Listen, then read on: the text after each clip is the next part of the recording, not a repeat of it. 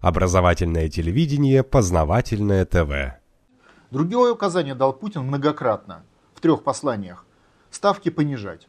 Когда он первый раз давал такое, э, вернее не первый, а второй раз уже давал такое указание год назад, мало того, он прямо предписал действовать так, как действует ФРС или Европейский банк, прямо в своей речи. Когда он дал такое указание э, в послании Федеральному собранию, ставка была 6%, сейчас 17%. То есть он сказал снизить, снизить, Центральный банк ставку поднял. Вот и вам ответ. У кого власть? А почему Центральный банк поднял ставку? Тоже не сам придумал. Потому что МВФ дал команду ставку поднимать. Вот вам и вопрос, у кого власть в России. Дает две команды. Глава государства дает команду снижать, МВС дает команду повышать, выполняется вторая команда. Потому что она важнее по Конституции в Российской Федерации. Статус парламентария здесь э, э, вообще определен этой же Конституцией, как люди, которые принимают законы, они разрабатывают их. Статус разработчиков законов на национальном уровне запрещен Конституцией 13 статьей. То есть его нельзя сделать на, допустим, в Кремле нельзя написать системный закон или там в правительстве. По Конституции, потому что она запрещает идеологию для цели госстроительства. А ни один закон без идеологии написать нельзя, системный. Мелочь какую-то там, но еще неизвестно будет в плюс этой мелочи или в минус потому что она не вписывается, например, в общий контекст и идеологический, которого нет. То есть это все вопросы 91 -го года. Не решить проблему сегодня, не признав факт поражения 91 -го года. И тогда оттуда открывается возможность изменить формат власти. Ну да, были попытки там что-то сделать, но эти попытки явно не, не, пока нету двух факторов. Либо массовой народной поддержки сознательного характера, то есть не просто э, рейтинг президента, а желание народа освободить свое отечество. Это вообще разная логика. И это первый фактор. И, э, то есть, а для этого нужно знать правду, открыться для себя, принять решение. Ну и второй фактор – расстановка сил. Мы исходим из того, что, опять же, историческая технология, что народ, э, который, допустим, в Крыму, это народ, национальное освоительное движение, плюс вежливые люди, это Путин, национальный лидер, решает эту проблему. Национальный лидер есть, вежливые люди есть, народа нет. Ждем когда народ созреет, в результате э, вымораживания, которое сейчас организовали интервенты в Российской Федерации через свою пятую колонну, включая Центральный банк. Само государство в расколе. Глава государства сторонник национально ориентированных сил, а огромное количество институтов государства, они и есть элемент пятой колонны. То есть э, противостояние между национально ориентированными силами и иностранно ориентированными силами, то есть пятой колонной. В этом противостояние. И э, сейчас, сегодня, конечно, перевес сил, ну, конечно, на стороне пятой колонны американцев. Это видно. Почему? Я, я, а, я же говорю об этом. Для того, чтобы перевес сил изменился, народ должен подключиться. Народ не хочет подключаться. Вот последняя проба сил, которую Путин сделал 4 ноября этого года, вышло 75 тысяч человек. Это явно недостаточно на Тверскую. То есть народ не хочет подключаться. Дальше процесс будет так. Американцы будут ронять жизненный уровень через Центральный банк поднимут цены раза в 2, 3, 4, может быть, уже в следующем году, э, организуют безработицу, организуют жесточайшее падение жизненного уровня, это сильно прочистит мозги. И дальше народ пойдет либо по их сценарию на разрушение России, либо по сценарию национально-освободительных сил на освобождение от э, пятой колонны и интервентов. Вот два варианта. Мир был и остается в, только в двух измерениях. Либо ты колония вассал, либо ты метрополия суверенитет. Все. То есть вопрос ориентации власти, не, не э, ее архитектуры даже, а, а ее ориентации. Архитектура автоматически идет за ориентацией. То есть если это национально ориентированная э, власть, архитектура власти подстраивается под историческую модель этого государства. В данном случае у нас русская модель государственного строительства. То есть э, самое главное ориентация. Вот на сегодняшний день власть в России ориентирована на внешнее управление – это заложено в ее институтах, в Конституцию, в органах власти. А надо э, в результате реформы Конституции или давления народа вместе с Путиным, то есть совместно с ним, как в Крыму, чтобы власть переориентировалась на национальный курс. В этом случае она автоматически поменяет все свои институты на национальный ориентир. Ну, идут эти иностранные должности, мэры, муниципалитеты, сити-менеджеры, премьер-министры, и придут русские названия и русское содержание должностей. Сегодня у государства российского, неважно, в парламенте, в правительстве, у главы государства нет полномочий стратегического управления. И они запрещены Конституцией, даже если кто-то попытается их на коленке сделать. Изменив Конституцию, мы даем право государству российскому принимать решения в стратегической области, а внутри него мы считаем, это право надо передать главе государства. То есть право обязательных, юридически обязательных решений для всех органов власти в Российской Федерации. Не для, не для народа, а для власти. То есть решения главы государства и указы в области стратегического управления должны быть обязательны для Центрального банка, для правительства, для Государственной Думы, для судов, для общественных организаций, для средств массовой информации, для всех. Э, американцам же не надо в России, чтобы 140 миллионов человек интегрировалось в их систему борьбы. Им достаточно организовать там 100-200 тысяч. У них средства массовой информации, значит, коэффициент СМИ умножит этот фактор в 5 раз. Э, все будут смотреть по телевизору и думать, что там миллионы людей. Внутрь они поставят боевиков, 30-40 тысяч, которые подготовят на Украине, э, ну, украинских граждан, но, скажем так, русских украинцев. И э, вот вам модель их успеха. И они эту, ну, в этой модели главная э, опора это пятая колонна. То есть улица это уже завершение процесса, это уже в конце э, э, военного государственного переворота. А в начале государственного переворота это пятая колонна в органах власти. Что мы сейчас и наблюдаем. Центральный банк, правительство, Министерство финансов, Минэкономики, они четко работают на подготовку Майдана в России. Нет, эти выводы может делать только народ своей тысячелет... полутора тысячелетней истории. Это же не первый раз происходит. У нас и 1612 год был, и 812, и 41. То есть ничего нового сейчас не происходит. И ни разу во всех этих условиях э, не, не было победы Отечества, если в эту победу, к этой победе усилия не приложил максимальные усилия народ. А уровень жизни, ну вот в блокадном Ленинграде уровень жизни был катастрофический. Миллионы смертей. Ну что это, снизило дух народа, который защищал свое Отечество? Нет. Поэтому вопрос уровня жизни, он на втором плане. На первом плане это национальная ориентация и, люди, и народа, и власти в России. А власть в России может заставить национально ориентироваться только два фактора. Это Путин сверху и народ снизу. Россия э, э, проводит на Донбассе политику э, единства Украины с первого дня.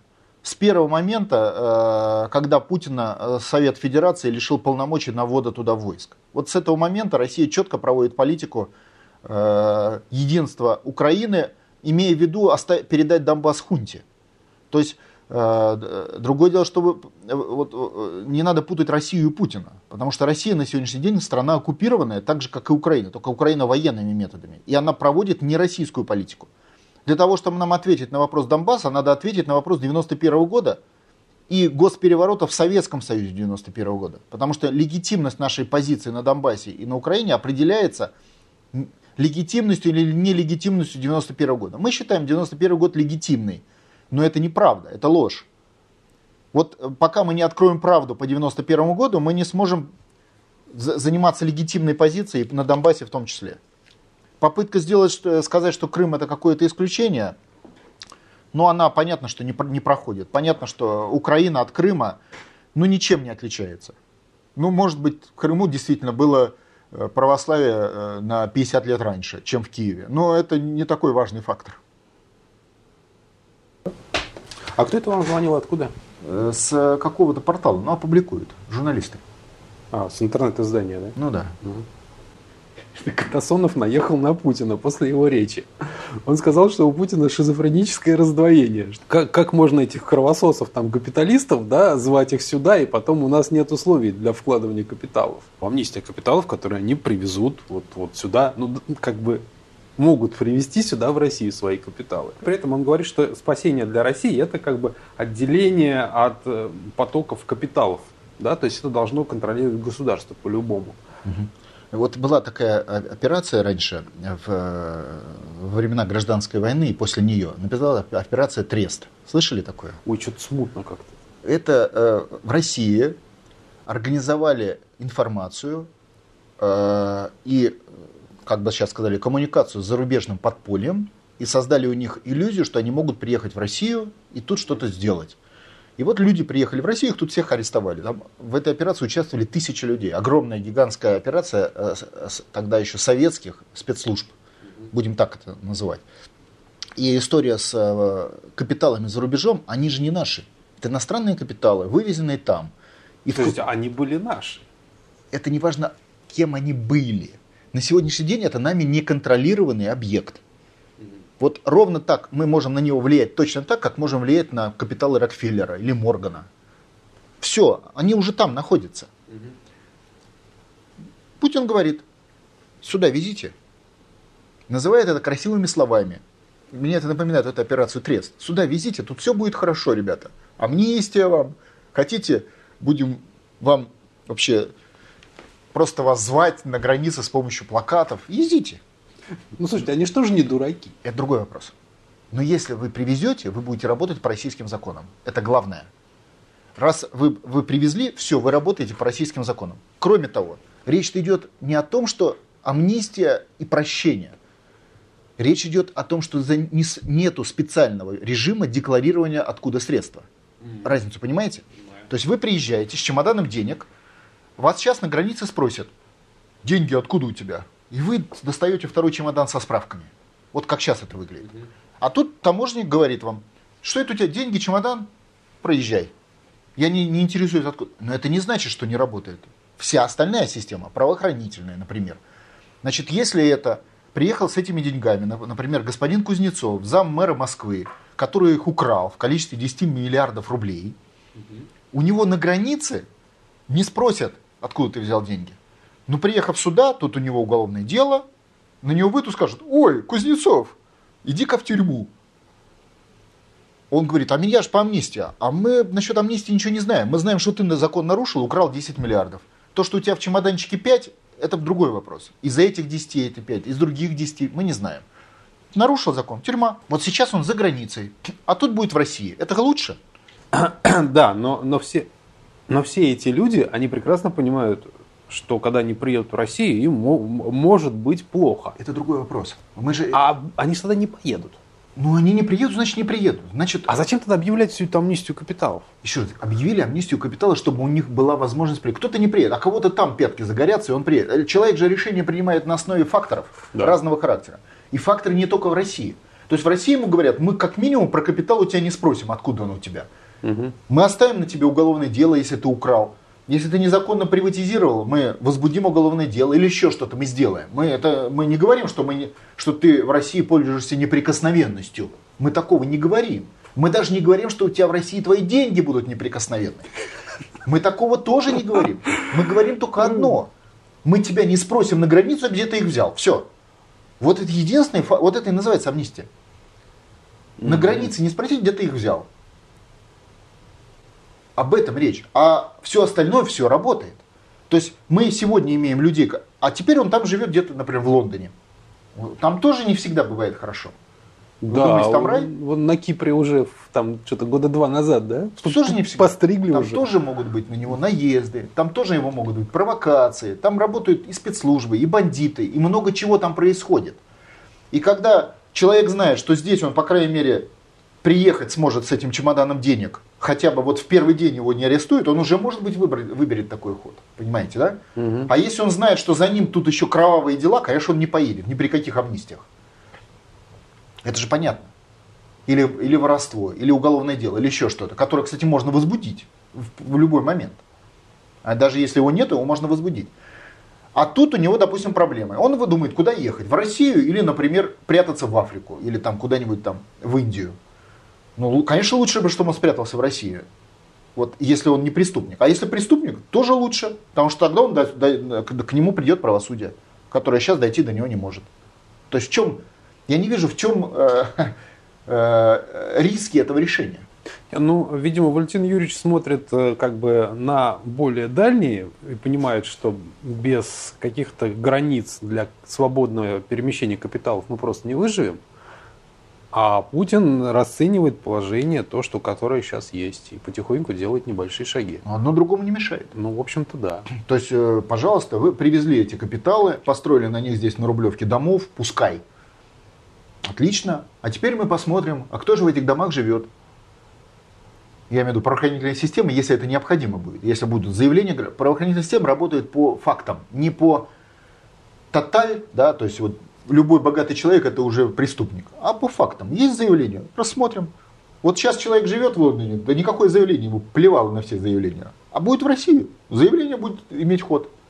Но это же лучше, лучше. И с точки зрения правосудия, кстати, тоже. Потому что появляется доступ правосудия к этому человеку, а которого сейчас нет. А в целом это напоминает операцию Триест. В целом. Ага. Ну хорошо, будем надеяться, что так оно и будет. А как еще будет? Ну, Ну, по-всякому. нет, ну вот в этом конкре- конкрет- конкретном ключе, конечно, лучше, чтобы люди приехали, чем если они не приедут. Я имею в виду деньги, с деньгами. Вот, конечно, лучше. Ну ладно, пусть везут деньги, а дальше, дальше мы подумаем, я, да? э, Я был такой, есть населенный пункт Быдайбо Иркутской области. О, я видел на карте Советского Союза. Да. Да. Значит, э, чтобы кто э, историю хочет вспомнить, именно там были восстания, так называемые, ленские прииски, с А. которых началась революция. Лена Голдсмит, это да, да, да, компания, вот это да, мы там. Это, английская. это Быдайбо э, и, и Ленские, это золотые прииски там находятся. Так вот, иностранцы привозили туда деньги. Я думаю, что в том числе вот такие, которые сейчас вот под амнистию, да, три раза. Их грабили, ну, скажем, конфисковывали в 18 году, в 20-х годах и потом еще в 30-х годах. То есть приводят деньги, назывались тогда инвестиции иностранные, были специальные конституционные соглашения, там еще при Ленине они начались, Мгм. много чего. Вкладывают туда деньги, у них конфискация. Под каким-то предлогом. Ладно, через 5-10 лет опять поехали, вкладывают деньги, опять конфискация. Так три раза. Ну, слушайте, во-первых, это золото, видимо, оно отбивалось. А во-вторых, большой вопрос, а почему это Ленин пустил английскую компанию после э, революции и всеобщей борьбы с буржуями, он пустил, дал концессии добывать им золотишко. Я понимаю. Не просто так. Это, это отдельный разговор. Это понятно, что Ленин агент. Это отдельный разговор. Но важно что? Важно, что по закону, их же не, не бандиты конфисковывали, по закону их три раза конфисковали. Ну, видимо, Я они, к чему? Они Если- наварили больше, чем у них забрали. Я говорю о чем? Что если у вас в руках национальное законодательство, вы формируете правила. Поэтому пусть привезут сюда деньги, а как они здесь будут жить, как будут использовать эти деньги, это определяет национальное законодательство. Поэтому всегда лучше иметь деньги, в отношении которых можно что-то решить, чем их отсутствие, когда тогда точно вы ничего не решите в отношении этих денег. Извините, я прагматик. Ну да. Вот и я не, не люблю идеологических теорий. Нет, здесь не идеология. Здесь... Это идеология, это, блин, они воры. Вот идеология. Я же понимаю. Они воры, поэтому нельзя, значит, чтобы они ввозили сюда деньги. Я такой идеологии не понимаю. Даже если они воры, пусть везут деньги. А мы их конфискуем, потому что они воры, а не потому что они везли деньги. Понимаете разницу? Да. Вот и все. Ну хорошо, хорошо. Тогда второй вопрос. Э, Заявление Сергея Лаврова, министра внутренних дел, по поводу того, что введением санкций США и Запад хотят сменить власть в России. Это как раз ценится. Абсолютно правильное заявление. Проблема заключается в том, что российская власть как бы, как бы не, не берет всерьез даже высказывания своих собственных министров на этот счет, потому что это действительно война. В России объявлена война, так как ей она объявлена была сотни раз за нашу историю. Цель войны – уничтожение российского государства и народа, так же, как и было много раз за нашу историю. Ничего не поменялось. И Лавров просто сказал правду, что для нашей, э, для министров редкость. Очень редко они говорят правду. Не, ну Лавров, Лавров, по-моему, в большей степени правду говорит, чем Это важно. остальные. Дальше Лавров и вторую часть заявления сделал, если посмотрите. Он сказал, что Донбасс является частью Украины. Мало того, мы даже не за федерализацию Украины. Типа делайте все, что хотите. И это он сказал правду. С момента лишения Путина полномочий на вводу туда войск со стороны пятой колонны, позиция российского государства, что Донбасс есть часть Украины. Путин борется с этой позицией. Но это как раз вот та история, когда у Путина одна, один подход, а у государственной власти другой. Это к вопросу о российской конституции, которую все никак не народ, многие люди не понимают, что, что это такое. Вы как приходите, мы какой-нибудь мой закон рассматриваем. Сегодня опять. Так я специально хотел. Вы же пойдете выступать. Да, Вот. закон о СМИ. Я хотел это снять. Про Лаврова еще что-то. Да, поэтому в этом плане Лавров говорит абсолютную правду, и и мы про это говорим. Позиция российского государства сдать Донбасс. Это позиция российского предательского государства. Пока вы не решите проблему оценки событий 91 года у вас нет легитимности для влияния на процессы на Донбассе. Все говорят, легитимность, там, законность, но ну, а если мы будем разбираться, вот кто устанавливает законность? Закон устанавливает какая-то сила. Вот был ли, э, скажем, законный переворот 17 года? Не был. Но, тем не менее, затем у нас потом получилось вроде как государство, да, мощное, вообще самое мощное в мире, которое признали все. Оно стало вроде как законным.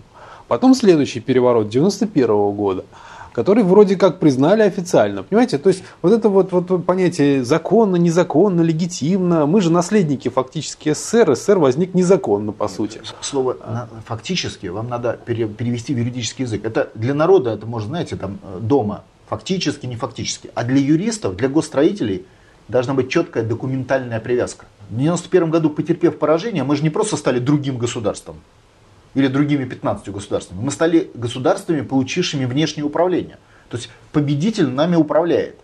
И он создал государство под себя.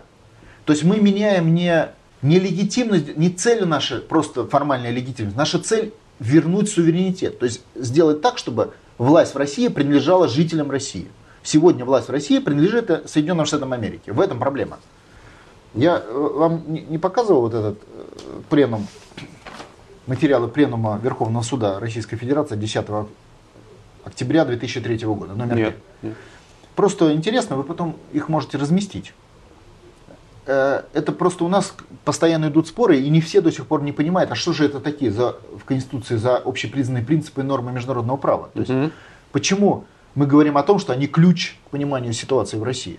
И вот для тех, кто это не понимает, я даю вот это э, постановление пленума, который языком юристов профессионалов, законоприменители разъясняют народу, что они под этим понимают. Тем более в руках Верховного суда, как вы понимаете, и судебной системы, тюрьм, тюрьмы и уголовные сроки. То есть их разъяснение означает, тот, кто не понял, тот идет в тюрьму. Вот это не просто так, знаете, эксперт сказал свое мнение, ты не понял, что мы тебе сказали, пожалуйста, тебя тюрьма, там, у нас 800 тысяч заключенных, вот иди вот пополни их популяцию. Вот что, что это значит? Так что же понимают наши судьи под при, тезисом еще признанные принципы и нормы международного права? Вот они очень хорошо подробно разъясняют здесь. Также, естественно, также это понимают юристы в Госдуме, в правительстве, у президента. Э, то есть все, кто по долгу работы профессиональный, обязан подготовить законы, или их интерпретировать, или их участвовать, или их организовывать. Вот читаем. Общепризнанные принципы нормы международного права. Значит, они являются непосредственно действующими в пределах юрисдикции Российской Федерации. А угу. что это значит? Судьи молодцы, они все разъясняют. Это значит, что эти принципы определяют смысл, содержание и применение законов. Вот говорят депутаты, что хотят, там, Единая Россия, может, за что захочет, за то и голосует. Не за что захочет, а за что заголосует а голосуют за тексты, которые, смысл которых, содержание и применение определяет общепризнанные принципы и нормы международного права, то есть иностранные нормы. Они просто так голосуют, за что хочу, а только за то, что соответствует этим нормам. То есть речь идет о всех четырех тысячах законах, принятых в России, не отдельно каких-то, а обо всех, тотально. Дальше. Они определяют смысл содержания применения законов, деятельность законодательной и исполнительной власти – местного самоуправления обеспечиваются правосудием, то есть тюрьмой. Если ты это не понял, уважаемый депутат, тогда тюрьма. Понятно, да? Потому что ты нарушил Конституцию, нарушил законы России, когда принимал закон и внес в него не то, что разрешено тебе вносить в текст закона сам. И в этом случае мы тебя сажаем в тюрьму, потому что суды осуществляют контроль за деятельностью, в том числе и депутатов, и президента Российской Федерации. То есть при и депутатов посадить в тюрьму можно, если депутат нарушил закон. Судьи разъясняют, в том числе депутатам, нарушение вашего закона будет, если вы смысл вашего закона не согласуете с иностранными нормами. Понимаете, да? А что же... Подожди, а как же депутатская неприкосновенность? Она а, же это, есть. а при чем это? Депутатская неприкосновенность не распространяется на... Она не дает депутату права нарушать законы. А, то есть если депутат... А подождите, если а, депутат... а что она дает ему? Если депутат ограбил банк, его посадят. Угу. Она просто дает другую процедуру, более высокого уровня. Она посадит. Тебя посадят, если ты ограбил банк или если ты совершил другое преступление. И среди этих преступлений ты написал неправильный закон, не соответствующий иностранным нормам. Понятно, да? И, соответственно, начал его принимать, не дай бог. А что же уважаемые судьи понимают под этими нормами? Кто источник норм? Кто эти нормы имеет право? Кто имеет право написать бумагу, на которой написано общепризнанные принципы и нормы, обеспеченные всем правосудием Российской Федерации? Не выполнил тюрьма. Кто имеет право? Молодцы, они же тут пишут. Хорошо дописали для тех, кто в танке. Пункт 2. Содержание указанного принципов и норм международного права может раскрываться, в частности, там много целый ряд, в документах ТТТТТ специализированных международных учреждений, то есть МВФ. Читаем смысл разъяснения. Решения МВФ определяют смысл содержания и применения законов России. Например, Давайте я на русский переведу. То есть здесь написано, что общепризнанные нормы, мы должны соблюдать общепризнанные нормы международного права, да. ну, считай право США и Европы, да? да? А вот. источником права является Это... специализированные международные учреждения, угу. созданные для этой цели. Создали их Соединенные Штаты Америки. Их много. В области экономики, например, тоже не один МВФ. Например, МВФ. То есть решение, вот смотрите, это важно. Смотрите, вот мы сейчас с вами обсуждать будем Центральный банк и историю с курсом рубля. У нас есть многочисленные решения Путина, как главы государства, о том, что Центральный банк изменил свою политику. Прямо Путин говорит. Слова есть, решений нет. Но эти, нет, э, э, поскольку он это давал на э, послание Федеральному собранию, это решение. Кроме того... Какие решения? Просто вышел, поговорил и ушел. Это не приказы, это не какие-то указания. Ну, да, по итогам послания выпускается вот такой документ. Ну, Документ называется «Мерах по реализации послания президента Российской Федерации». То есть сам президент выпускает поручение по своему посланию. То есть он выпускает бумагу с надписью «Поручение». А, ну это же другое. Но это, это нет, но это прямая связь. То есть угу. послание он сказал, и то, что он сказал, сразу вышло на поручение. Угу. Так вот, эти поручения, в них это все прописано, о чем мы говорим. То есть и формально это все проходит в, в этих поручениях. Видите, какие длинные? По каждому угу. посланию. То есть, когда президент говорит Центральному банку, снизить процентные ставки. А у ЦБ тогда было, когда он говорил, это второй раз, даже не первый, 6%. А ЦБ не снижает с 6% вниз. Снижает, это значит 5, 4, 3, а повышает до 17. То есть идет противоположную политику. Он прямо нарушает обращение президента. Но обращение это не приказ. А приказ не имеет права дать приказ. Мало того, когда он это оформляет в виде указами, они абсолютно не выполняются, потому что это указы, не подлежащие исполнению. То есть у него нет права издавать обязательные указы. Вот если вы помните советские времена, в Советском Союзе было политбюро ЦК, а были депутаты Верховного Совета, да. помните? Да. Депутаты Верховного Совета советские были честные люди, люди. Они честно говорили, дайте нам документ ЦК, и мы примем закон. Так и работала система. Политбюро издавало протоколы, протоколы Э, трансформировалось в решение ЦК КПСС, его аппарата, там был многочисленный аппарат, в котором прямо написано было депутатам Верховного Совета принять такие-то законы. Они получали бумагу, депутаты, на которой было написано решение ЦК, закон такой-то, принять. Депутаты голосовали единогласно сто процентов. Все. Как современная Дума наша. Абсолютно. Только решения ЦК были национальные, то есть они создавались внутри Российской Федерации. Mm. А сегодняшние решения создаются за рубежом. То есть тогда вот эти нормы занимал национальные институты, Политбюро и ЦК были на территории России. Сегодня то же самое, но нормы за рубежом. И источник норм специализированные международные учреждения. То есть еще раз я вернусь к этой мысли. То есть решение МВФ для нас не просто так, оно обязательное. Согласно, за него не, не выполнишь распоряжение МВФ, депутат посадит тебя в тюрьму. Вот как пример это работает. То есть президент в трех посланиях оформленных потом рас, перечнями распоряжений, поручений называется все это и так далее, дает команды сделать то-то, то-то, то-то. Эти команды поступают в ЦБ, потому что ему направляются эти бумаги. ЦБ сидит в зале, слушай, поступают в ЦБ. Одновременно МВФ издает команды противоположного характера. Президент говорит, снижать ставки. МВФ в сентябре месяце издает команду, ставку повышать ЦБ в России. Прям четко говорит, ставка должна быть повышена. То есть ЦБ поступает две команды. От президента снижать, от МВФ повышать. За президентской командой нет никакой власти. То есть решение президента выполнять не обязательно. Нет ни одного закона, который предписывает выполнить решение президента. За МВФ стоит закон и разъяснение об обеспечении правосудия. То есть, если, уважаемые члены руководства Центрального банка, вы не выполните решение МВФ о повышении ставки, вы попадете в тюрьму. Понятно, да? Что выполняет Центральный банк в этой ситуации? Повышает? Ну, естественно, потому что за этим стоит вся государственная власть России, включая судебную систему и тюрьмы. Я не говорю про кадровый отбор, про государственное строительство, там свои примочки есть. Но если ты все эти фильтры проскочил, то у тебя посадят в тюрьму, если ты это не сделаешь. Да. Слушайте, а я думал вздернуть на фонарях парочку чиновников для так это устрашения. А Оказывается, не поможет. Ну, естественно, ничего не поможет. Потому что э, с ваших фонарей можно сбежать или уехать за границу, или еще чего-то. От тюрьмы, здесь тюрьма, а в Америке тоже тюрьма, если ты не выполнил, потому что на них-то уж точно это все распространяется. Все, куда ты денешься? Обязан исполнять. Вот так работает система пятой колонны. То есть в ней идеологических, сознательных людей немного. Там просто работящие чиновники, четко исполняющие законы и конституцию. А конституция им предписывает, а это народ предписал на референдуме, исполнять приказы МВФ. Все. Например, не только МВФ. Вот система и работает. А что это вот за бумажка еще раз скажите? Постановление Я... Пленума Верховного Суда Российской Федерации от 10 октября 2003 года, номер 5. Причем, еще раз говорю, вот про то, что я сейчас говорю, знать людям не обязательно. Они не знают никто. И не нужно. И это, я не знал про это. Это не важно. Вот вы знакомы с правилами дорожного движения, если вы водитель, да. и вам дали права. Да.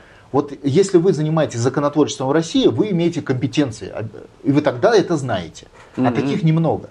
А почему тогда все про это молчат? А вы не забывайте про пропаганду, которая об одном разрешает говорить, а другом не разрешает. Кроме того, что значит все. НОТ об этом не молчит. Не, ну это, это отдельная там группа. Нет, ну, потому что так. фокус, да, фокус направлен на другое. Но я же вам говорю, Путин долбит как заводной Центральному банку снижать ставки, снижать ставки, снижать ставки в десятках поручений, не только же в посланиях. И да Совет постоянно проводит. про это говорит. А Центральный банк ведет противоположную игру. Я-то отвечаю на вопрос, почему он это делает. Не потому, что там злыдни сидят, а потому что это институт такой, создан с 91 -го года, который работает не под Путиным и не под главой государства России, не под президентом. Он работает под иностранным управлением. И не только он. И Госдума работает под этим же управлением для целей написания законов. И правительство, и вся система. И это утверждено. Поражение, это, это можно так решить только в результате поражения. Пришел начальник, победил, сказал, будете же делать так.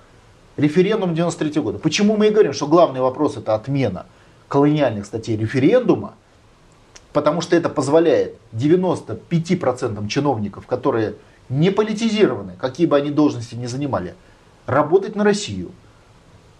Потому что из вот этого массива политиков и чиновников политизированные за национальный курс там 2% во главе с Путиным, за пятую колонну и э, Соединенные Штаты Америки 2%, остальные 95% это чиновники, которые просто исполняют свою работу, потому что на нее ее наняли, это слуги.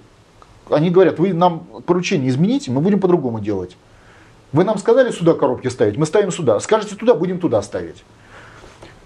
Понимаете, да? Вот угу. те 2%, которые за национальный курс, они находятся в системе конфликта с Конституцией ну, понятно, что не юридического конфликта, а как бы психологического конфликта.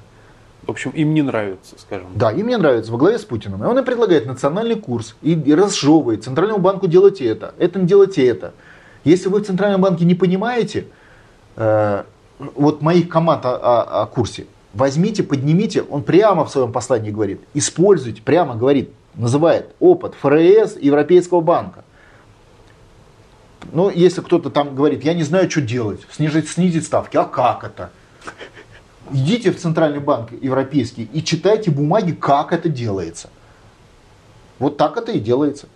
То есть Путин подробно это разъясняет. То есть на самом деле его посыл к Европейскому банку это посыл к тысячам документов, где вот такие тома подробно прописано, что делать в какой ситуации. Угу. А не просто так сказал там снижайте ставки, а как не знаю. Не, ну я не думаю, что это слишком сложно. Издать одно распоряжение о снижении или там... Не, ну там надо не одно распоряжение, надо на самом деле менять всю систему. Ну как менять систему, он сказал подробно. То есть он сказал, как менять систему. Измените тип, э, и по сути он сказал, измените тип российской экономики на Э, развитые. Американские, европейские, японские, английские и так далее. Слушайте, а вот зачем Путин это говорит? Он прекрасно понимает, что Центробанк ему не подчиняется, да, его, ему, ему не отдали Центробанк в 2003 да. 2004 он пытался отбить. Он же прекрасно это все понимает. Зачем он все время раз за разом это повторяет, с учетом того, что его все равно никто не слушает, его все равно все посылают. Потому что он дает ответы на вопросы, которые могут быть использованы только если поменяет свою позицию народ Российской Федерации. Потому что а он... народу по барабану, просто глубоко вот это, по барабану. Это другой вопрос. Путина слушать еще. Это, это другой вопрос, что ему барабану. Сейчас народу по барабану. Завтра Соединенные Штаты Америки, пользуясь Конституцией, обрушат жизнь, уровень жизни народа там, в 3-4 раза. Будет по-прежнему по барабану. Вот Ольга Голодец уже мне понравилась, честная женщина, зампред правительства. Вчера предупредила, э, семьи с маленькими детьми, прямо сказала, возраст, будут в особенно тяжелом положении в связи с сегодняшними событиями, то есть в связи с нападением на Россию. Это она в Думе сказала? Нет, она это сказала на пресс-конференции, на, а. на каком-то круглом столе. Mm. Но открыто уже сказала. Ребята, вы будете очень плохо жить. Это предупредила. Но это действительно правда. Теперь вопрос, народ не понимает? Хорошо. Открываешь холодильник, там пусто, жрать нечего, извините. Угу. Еще не понял? Хорошо, к тебе придут выселять тебя из квартиры за неуплату. Еще не понял? Вот это называется уроки, да, вот, вот как в школе. Есть такие ученики, которые, ну раньше были, сейчас не порят, которые вот категорически были такие хулиганы, да, вот их порят. Они не понимают. Их еще порят. Они не И вот их порят, пока они не поймут. Вот сейчас идет порка населения Российской Федерации со стороны Соединенных Штатов Америки для того, чтобы это население наконец сообразило, чего от него хотят. От него хотят поддержки национального курса. Но сбросить национальный курс. Да, американцы вот. хотят, чтобы они сбросили национальный курс, ну, сбросили Путина, сбросили государство и уничтожили российскую государственность. А мы исходим от э, национальной освободительности из того, что это порка, обнищание, безработица массовая, которая будет в следующем году, она прочистит мозги и заставит людей вернуться к заветам своих дедов и отцов, ничего не, а именно биться за свое отечество. Не сдавать его, а биться за него, отбивать иностранное вторжение путем борьбы внутри страны с пятой колонной, и изменения Конституции на референдуме путем изменения вашего решения о колониальном статусе России, которое вы утвердили в 1993 году. Вот что мы хотим. Вы так красиво говорите всегда, но я вот снимал недавно одного нашего ученого, Сергей Савельев, он занимается мозгом человека. Очень интересный человек и очень интересно рассказывает. Вот. И он рассказал о том, что мозг человека потребляет огромное количество энергии и сил для того, чтобы думать. Вообще до четверти вот всех сил человека уходит на работу, оказывается, мозга. Угу. То есть думать это очень сложно, это трудозатратно. Не, и, ну... поэтому, и поэтому организм человека старается всячески уменьшить не, но тем не менее, это э, все-таки люди, они постоянно думают а, о семье. А я не договорил, нет, да. подождите. Вот, и он говорит о том, что когда человеку дают готовую систему, где думать не надо, где говорится, так, вот это справа, это слева, это черное, это белое, думать не надо, все, все разложить по полочкам, вот это всегда воспринимается легче чем думать, что-то пытаться докопаться, так вот, тратить там ресурсы свои, силы жизненные, время. А так как средство массовой информации находится в руках врага, да. открытого, враг даст полное все разложит. Это вы Что просто... делать, куда, это кого просто... свергать. Да, это вы просто сейчас объяснили механизм оккупации, который в России был пять раз до этого. Это преодолимо. Не, не, не, подождите, это нас уже завоевали. Да. Вы хотите сейчас это сбросить. Я Сбросить? вам говорю, что это будет очень-очень сложно в условиях нынешнего положения. А еще с учетом того, что думать плохо, вредно для здоровья, то вот... Нет, ну от голода приходится думать. Опыты бы проводились, когда, допустим, у животных возникают э, ситуация отсутствия кормов, проблемы разные, то у них резко повышается мозговая активность. Повышается. Так, да. так и у людей. Где, еду взять? Так и у людей, да. Э, вот, э, знаете, я люблю животных и не люблю, когда над животными издеваются. Но, наверное, для вас не секрет, что когда у вас в цирке какое-то животное танцует, скачет, то это не просто так, а это значит, что над ним долгое время издевались, ежедневно его избивая. Да. В результате сделали так, что он выглядит так красиво на этом цирке. В голову бы не пришло ему на передних лапах скакать. Ну да. А тут его били так долго, что ему пришлось воспринять необходимость этого поступка. Вот сейчас происходит процесс воспитания граждан России путем бития за, за предательство, а не просто бития, а в силу предательства 91 года. И воспитание их на патриотизм. То есть либо они воспитаются, как до нашего, вообще мы же не первый раз живем, до нас и наши деды и прадеды тоже воспитывались войной. И голодомором, и, э, и с лишениями. Это было воспитание нации. Ведь все полторы тысячи лет государственного строительства это был процесс воспитания, согласитесь. Ну, можно по-разному на это Ну а смотреть. как? Вот ок- оккупация Гитлера это воспитание. Ну, конечно, воспитание. Вы перебили 10 миллионов человек на территории Украины, остальные 20 воспитались. Правильно? В ненависти к врагу. И сбросили его. Правильно? Ну так ведь это происходило. Как весело англичанам смотреть, как русские с немцами уничтожают друг друга. Это понятно, но это было так.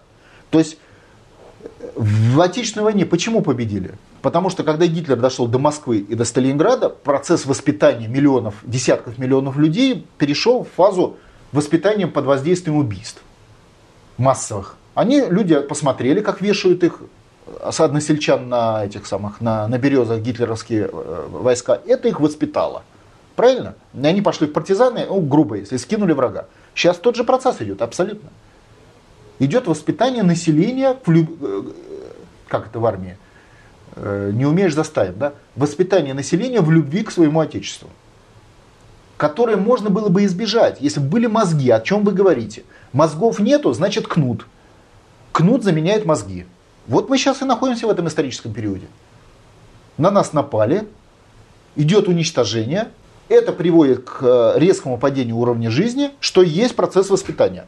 Но если вы обратили внимание, опять в очередной раз, вот то, о чем я сейчас говорю, о политике Центрального банка, курсе рубля, опять мне запрещено говорить на телевидении. И на А вам радио. всегда было запрещено? Не, ну иногда там какие-то пробивались. Ну. Так вот парадокс в том, вдруг я получаю огромное количество звонков от журналистов, которые А. берут у меня интервью.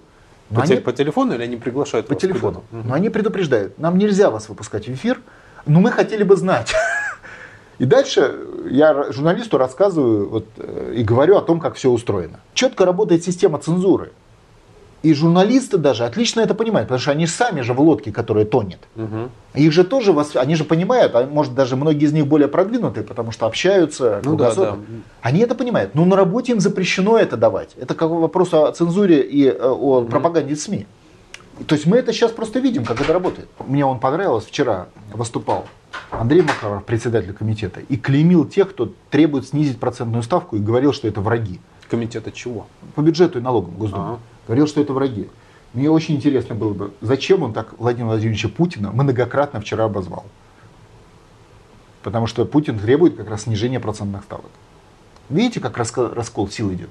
Ну да. Работает пропаганда, работает пятая колонна, работает четкая система уничтожения страны. Надо думать. Не будешь думать, будешь уничтожен. Интересно, а вот эти люди, которые сейчас в открытую выступают против э, России, они же что, они не понимают, чему это все ведет? Нет, они интегрированы в систему другую. А, то есть а, у них чемодан, вокзал и там ну, куда естественно, мало того, вот сейчас упал этот рубль. А вы думаете, что это трагедия? Многие уже так начинают воспринимать это. Для многих. А как вы думаете, в каких деньгах держат э, свои капиталы правящие классы? да. Думаю, что не в И рублях. высокие. Вот. То есть это что для них? Хорошо. Утроение капиталов А, за год. как Понимаете здорово. теперь, как, как они довольны? То есть для них это возможность что-то прикупить, да? Просто человек за несколько месяцев стал в 2-3 раза богаче. Тупо. Вот вчера он не мог купить пентхаус в центре Москвы, а сейчас может. На те же деньги. Мгм. Да, я вот, кстати, про это не подумал. ну а как, вы думаете? как все здорово. это, американцы же все это продумали, проработали. Там четко идет. Вы терпите, а вам кость. То есть, получается, у нас есть верхушка, которая заинтересована просто кровно в падении курса рубля. Ну, естественно, она в падении курса заинтересована. Она, падение, она заинтересована в том, чтобы не ссориться с Америкой, потому что там семьи живут и имущество находится.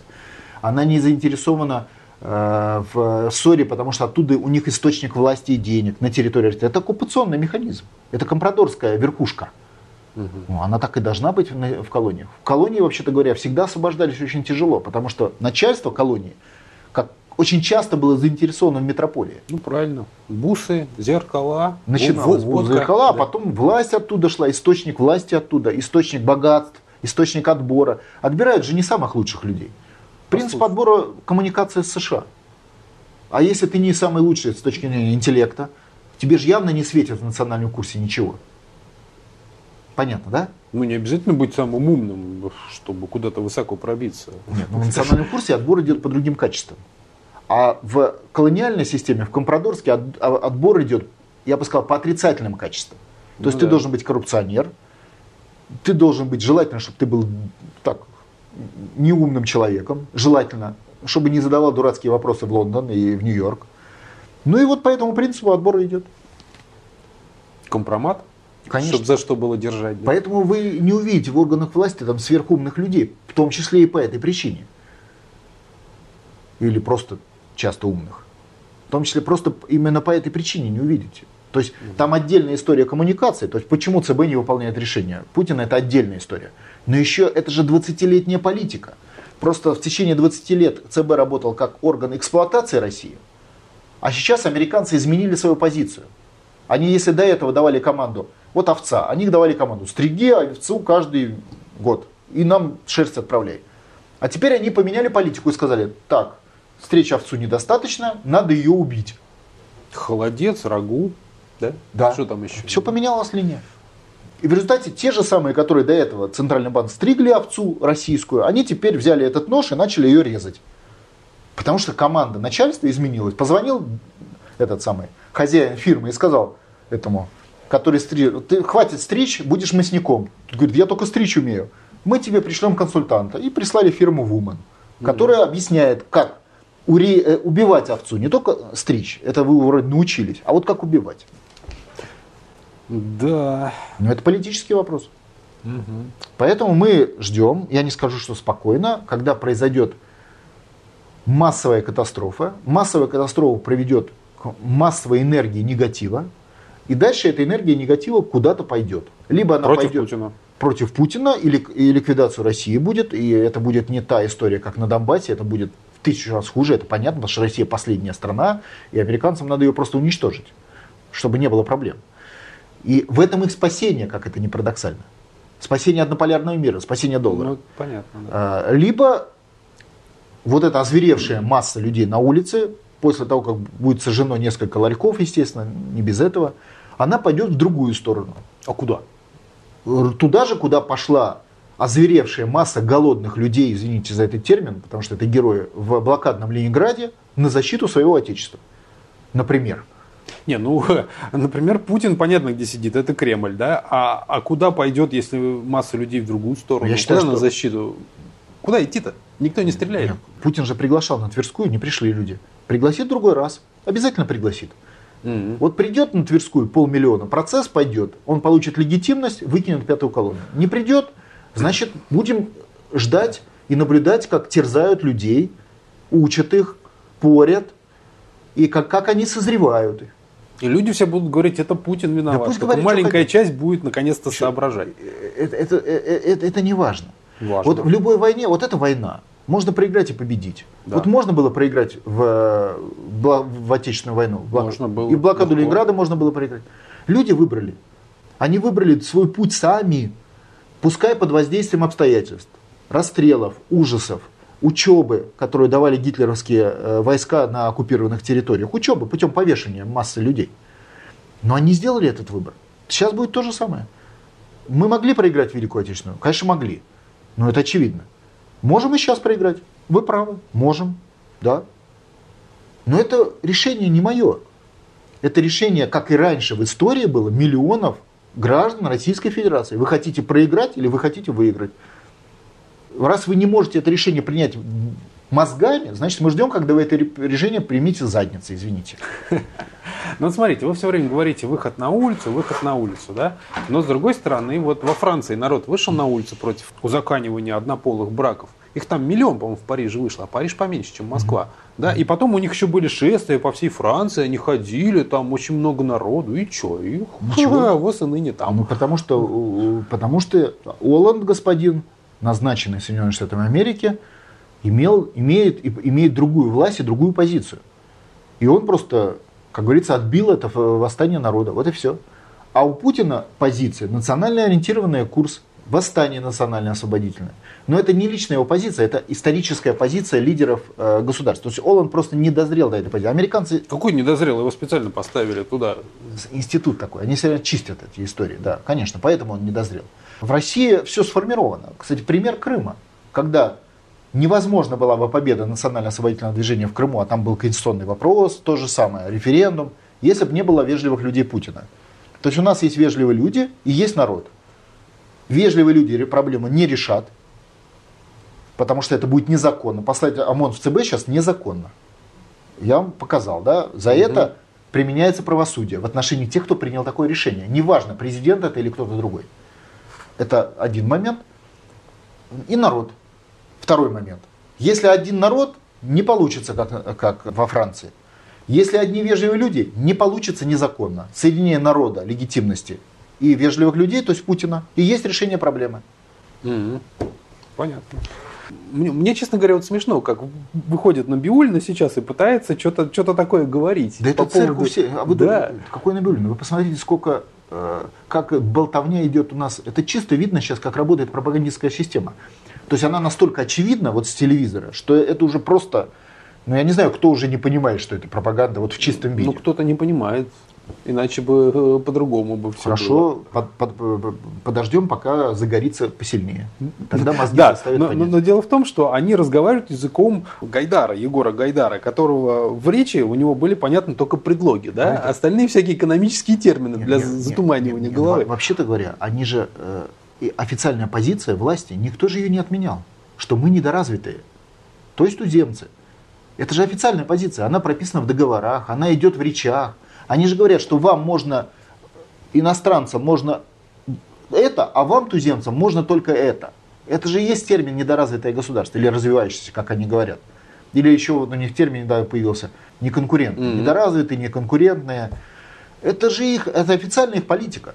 И позиция, они действительно отбирались по принципу, не, не только Конституция их заставляет, они отбирались самой системой за 20 лет по принципу восприятия, что в России живут идиоты, недоразвитые туземцы, дебилы. Это их официальная позиция. Они нас считают дебилами, туземцами. И они вот с экрана вам, дебилам, объясняют. Они же вам говорят, мы же вам сказали уже сто раз, вы дебилы, не понимаете, что вы дебилы. Скажем вам 101 Вот у нас такая работа.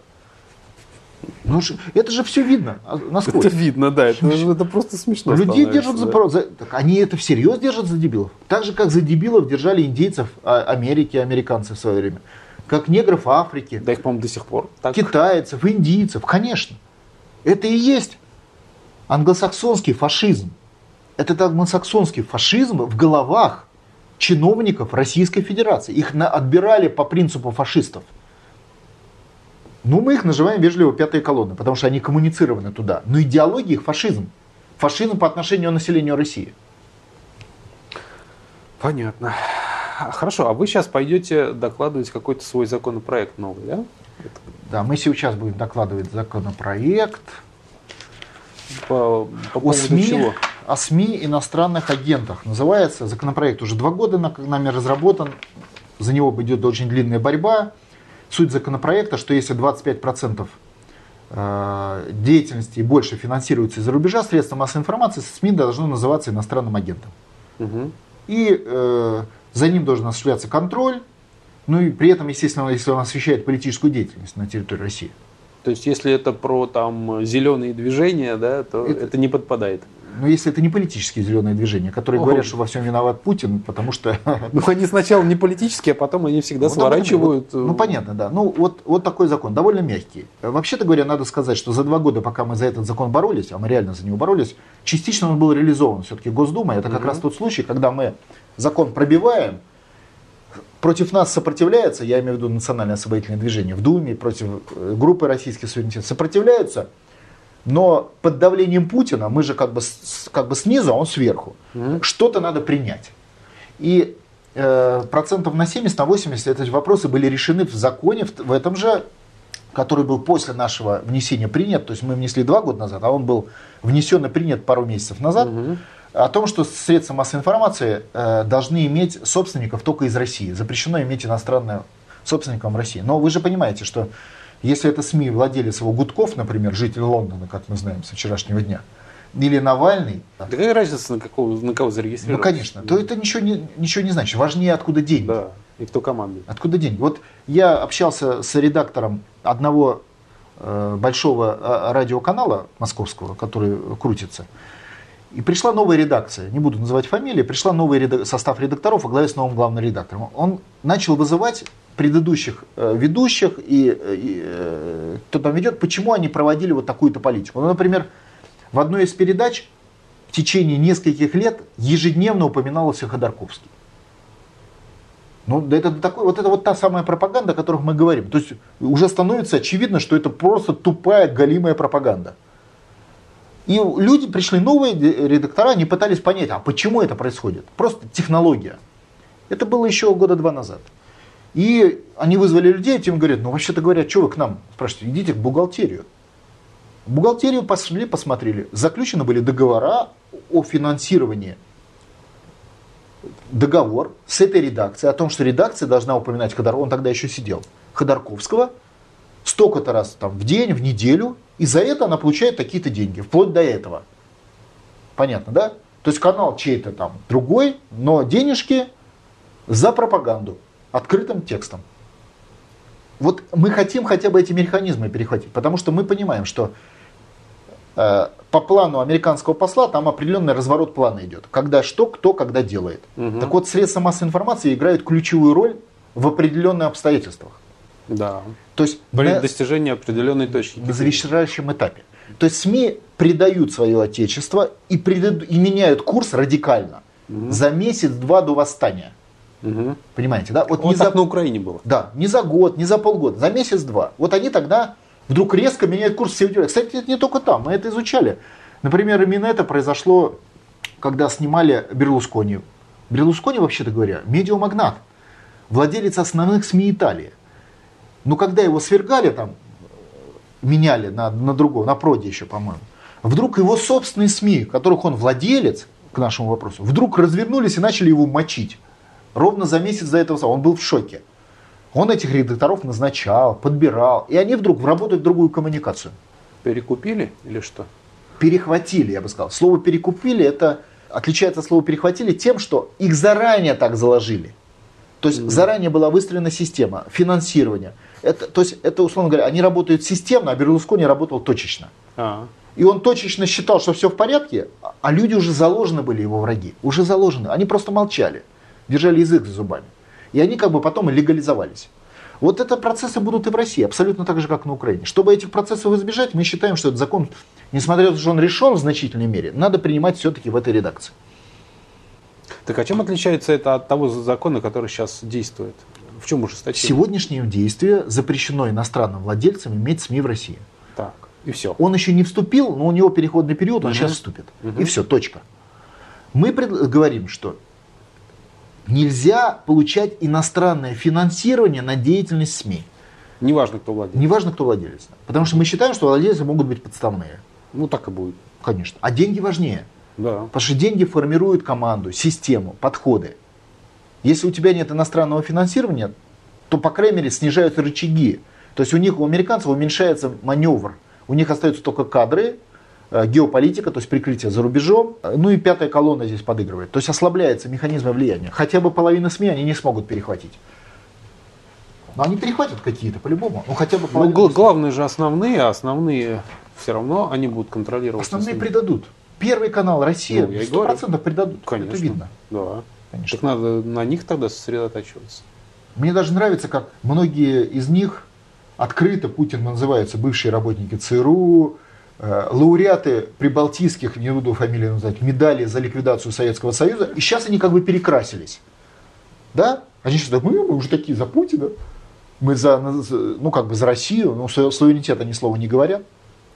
Ну, понятно же, что они тут же, они же оттуда. Они оттуда подбирались, создавались, назначались.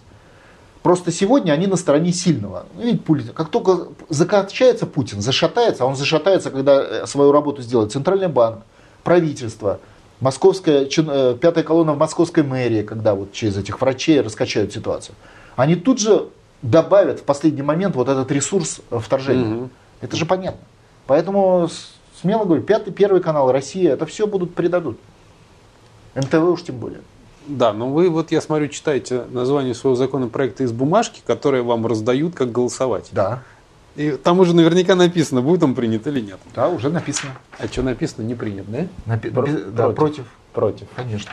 Уже указание получено. Было против и по предыдущих случаях. Когда... Мы да. этот же закон два года за него бьемся. Угу. Но в результате мы пробили вот ту редакцию она как бы компромиссная. Мы просто этой редакции не, не, не считаем, что она недостаточна. То есть мы продолжаем давить. Угу. То есть я уверен, что по мере воспитания граждан холодом и голодом будут созданы условия для путинских законов. В том числе и для этого. То есть даже если сейчас отклонят, он уже готов, текст готов, все проработано. Так они внесут опять свой. И тот, кстати, внес ну, какие-то другие люди, да? Да, там? да, да, да. Внесут свои, да, да, будут перехватывать, пытаться. Но это борьба, она так идет. Это и есть борьба. Это борьба. То есть в этой борьбе не обязательно, если вы идете на борьбу, вы же не обязательно победите. Ну это да. Но здесь то же самое. Мы, в целом мы побеждаем. Другое дело, что это идет, знаете, вот отряд пробирался через лес, из 20 человек остался один. Да, весело. Он Веселый. Ну хорошо, уменьшение страны э, в 20 раз населения, да, это вполне вероятно. Я думаю, что этого не произойдет, но просто чтобы было понятно. То есть мы ведем борьбу. В этой борьбе не ждите от нас побед. В этой борьбе победы пойдут, когда изменится баланс сил. А до баланса сил мы отступаем до, до Москвы, до Сталинграда. Евгений Алексеевич, а кто вам раздает вот эти вот, вот, вот эти указания, как голосовать? Эти указания существуют во всех фракциях. Эти, это указание выпускается на основе Конституции о том, что Дума только принимает законы, и на основе фракционной дисциплины, суть которой это все равно, что производственная дисциплина. Вот вы пришли на работу, у вас производственная дисциплина, вы водитель, вам путевой лист и езжай в Сочи. Ух ты. Например. Если бы. Везите, да. А вот так, чтобы вот вы пришли на работу и вместо поездки с путевым листом в Сочи решили написать книгу, так не бывает.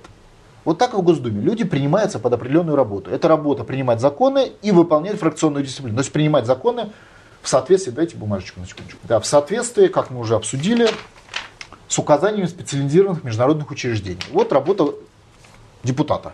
Но эти же там у них специализированы, а у нас это все транслируется в виде специальных решений. Такой документ, который раздается во все фракции. И в этом документе написано... То есть его получается каждый депутат? Да, его получает все. каждый депутат.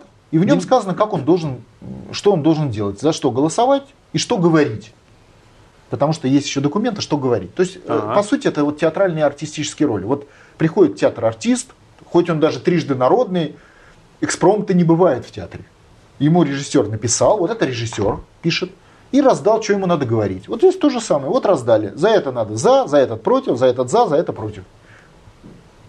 И тут еще для умных внутри, для системы указано, как формировалась позиция за или против. То есть через какие фильтры она прошла.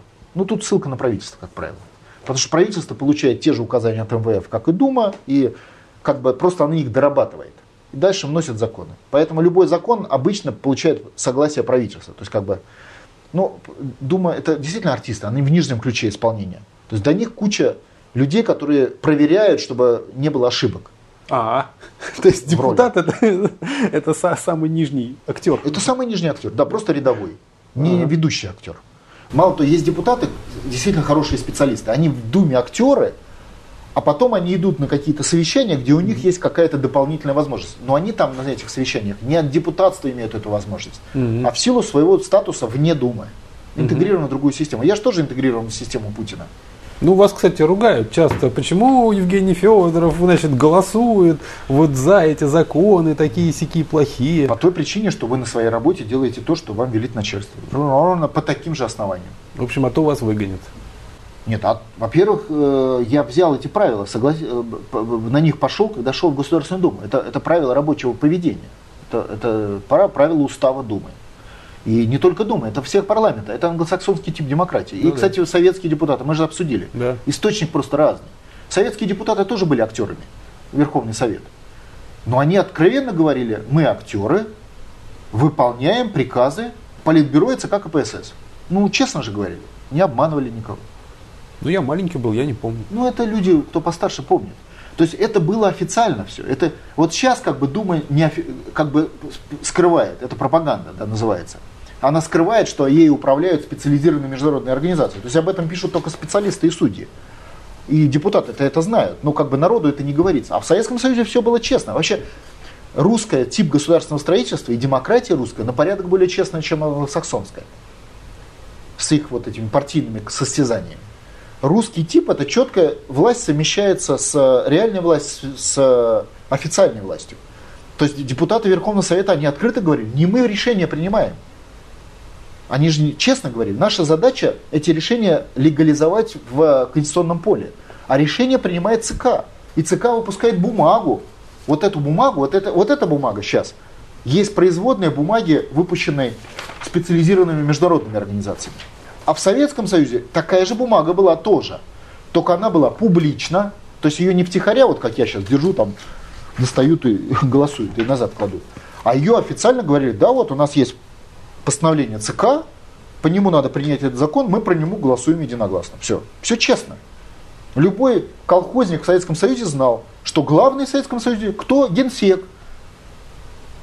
Сталин, Брежнев и так далее. Правильно? Ну да. а не президент Калинин, Подгорный и так далее. Понимаете разницу? Это была честная политика.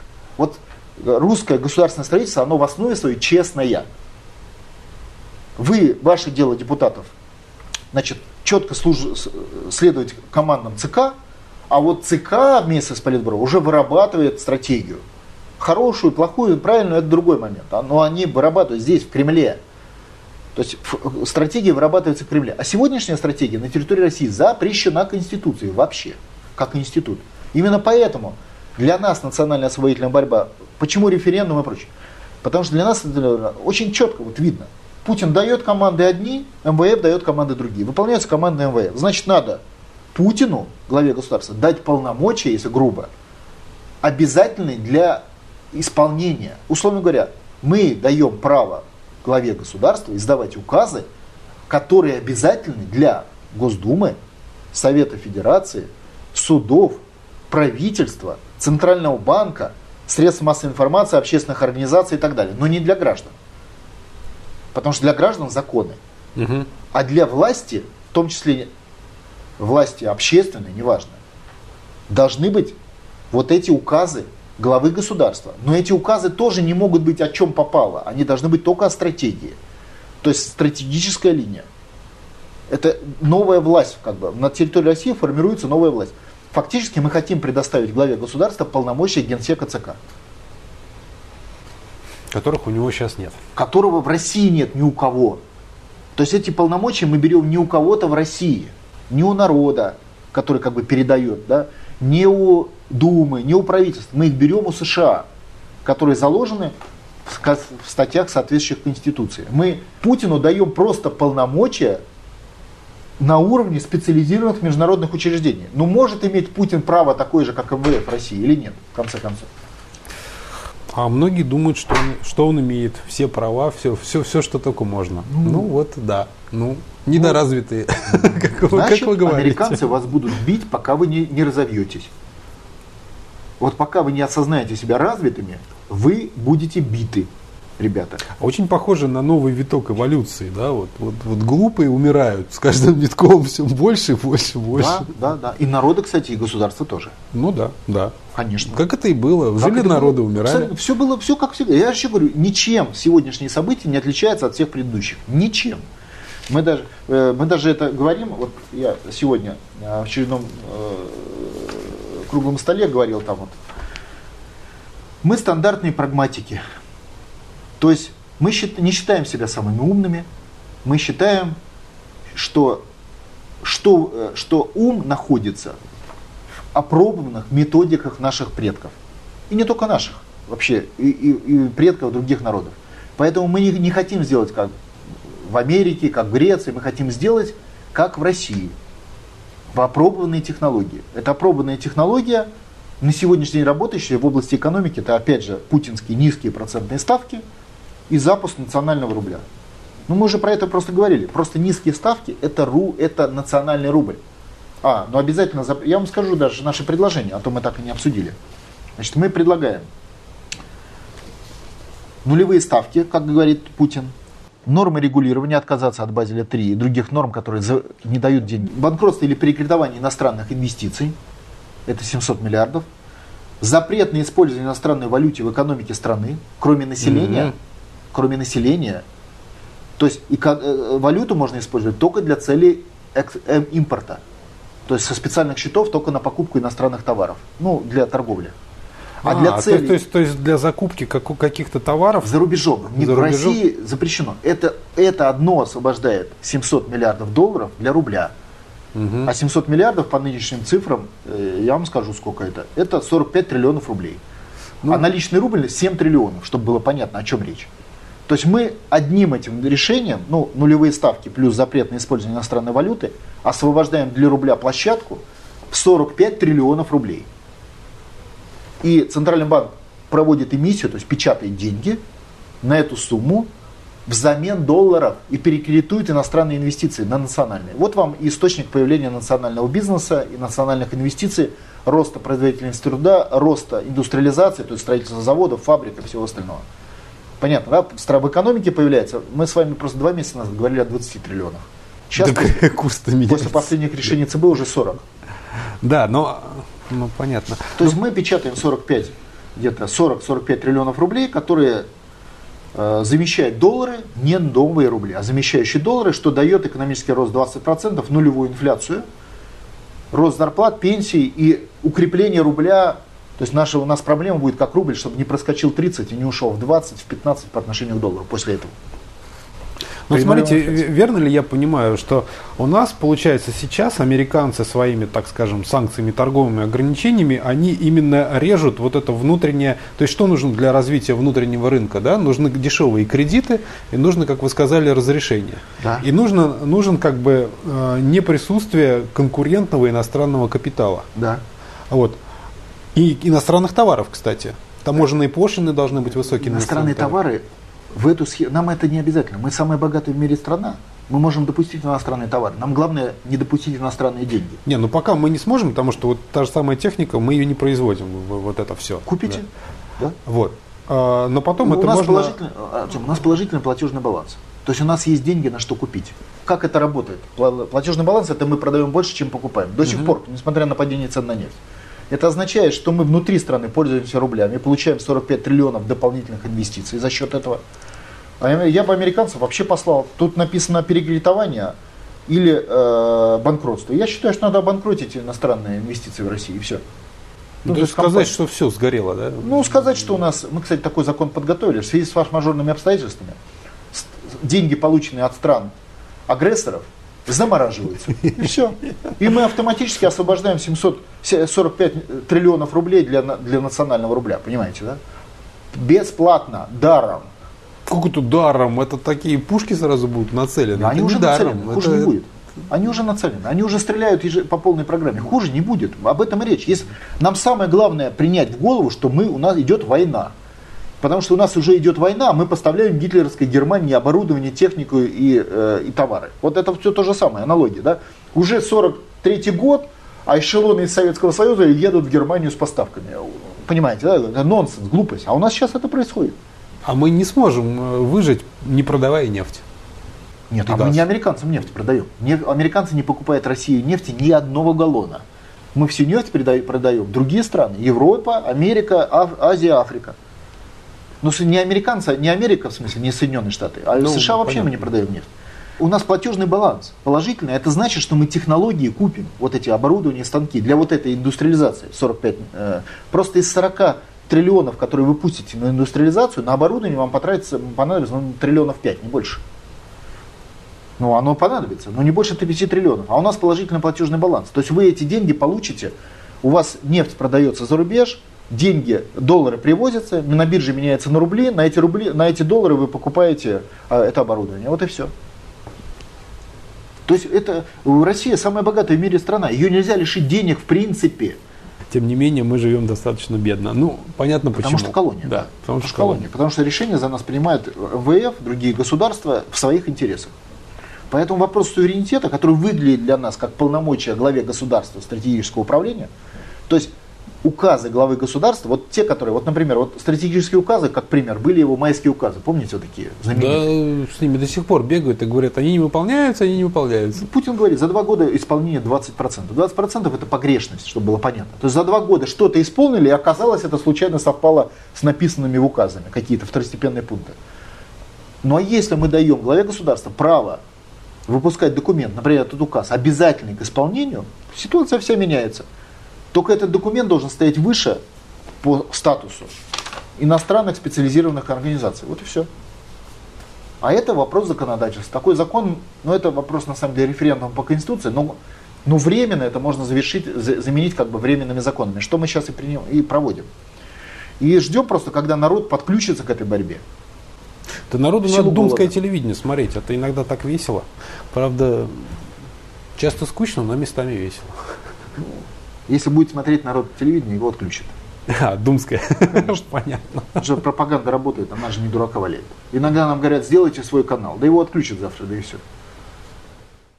Проект федерального закона о внесении изменений э, в закон Российской Федерации о средствах массовой информации в части введения статуса средства массовой информации иностранного агента. Евгений Алексеевич Федоров, пожалуйста. Спасибо, уважаемый Сергей Евгеньевич, уважаемые коллеги. Предлагаем проект закона э, о средствах массовой информации в части наведения статуса средства массовой информации иностранного агента. Закон содержит три основных новеллы. Это 20 в случае, если иностранное финансирование СМИ превышает 25%, появляется этот э, статус в средствах массовой информации, освещающем политическую деятельность. Э, вводятся методы, меры контроля за финансированиями, за финансированием таких средств массовой информации и устанавливается э, который устанавливает правительство, и формируется реестр, из которого граждане э, могут видеть эти средства массовой информации. Закон обсуждается около двух лет, и я благодарен комитету за принятие поправок близкого содержания с ограничениями владения иностранными владельцами средств массовой информации в России. Такие поправки были приняты недавно. Но эта э, поправка решает проблему, э, ну, решает в какой-то мере, но только частично. Потому что мы понимаем, что это может быть Гудков, Пономарев, э, кто угодно владельцем этого СМИ, как бы подставным. И мгновенно все это СМИ выходит из-под этой системы поправок. В то же время изучение методик успешных государственных переворотов организованных нынешним, хотя бы даже нынешним послом США в России, переворотов, например, в Грузии, как успешные, на Украине, показывает, что роль СМИ ключевая. Фактически основные СМИ страны жертвы перехватываются на последних стадиях госпереворота, приблизительно за месяц-два до основных событий. Э, то есть сейчас мы видим э, резкое ухудшение ситуации в экономике, которая привед... начинает, запускает эти события, и в дальнейшем мы вдруг удивимся, что основные средства массовой информации, крупнейшие, вдруг начнут вести себя подобно эху Москвы. Но это такой закон, такая методика. До этого Госдепартамент США устанавливает коммуникации с существующими редакциями на финансовые, идеологические и, политические, на основе политического прикрытия, то есть обещая соответствующую э, государственную поддержку тем редакциям, которые будут вести, э, участвовать в государственном перевороте. Например, при смене редакции одной из радиостанций здесь, в Москве, э, вот я лично разговаривал с новыми редакторами, выяснилось, что э, старая редакция получала деньги по официальному договору за упоминание имени Ходорковского. Довольно крупная радиостанция, которую все москвичи слушают. И как бы, как бы вроде здесь никто ни при чем, а однако за этим существуют определенные финансовые механизмы за такими событиями. Э, закон заблаговременно вскрывает эти коммуникации для общества и государства и позволяет блокировать э, такого рода действия в критической ситуации. Мы видим, что подготовка Майдана в России уже началась. Об этом уже говорил вчера, например, министр иностранных дел. Да, собственно, никто это не скрывает. Э, и началось уже и падение жизненного уровня в рамках этого, и работа пятой колонны, и многое другое, все по плану. Но решающие события будут в 2015 году. Соответственно, э, авторы закона предлагают не ждать этих событий, и решать эту проблему заблаговременно. Спасибо. Спасибо. Андрей Владимирович Туманов.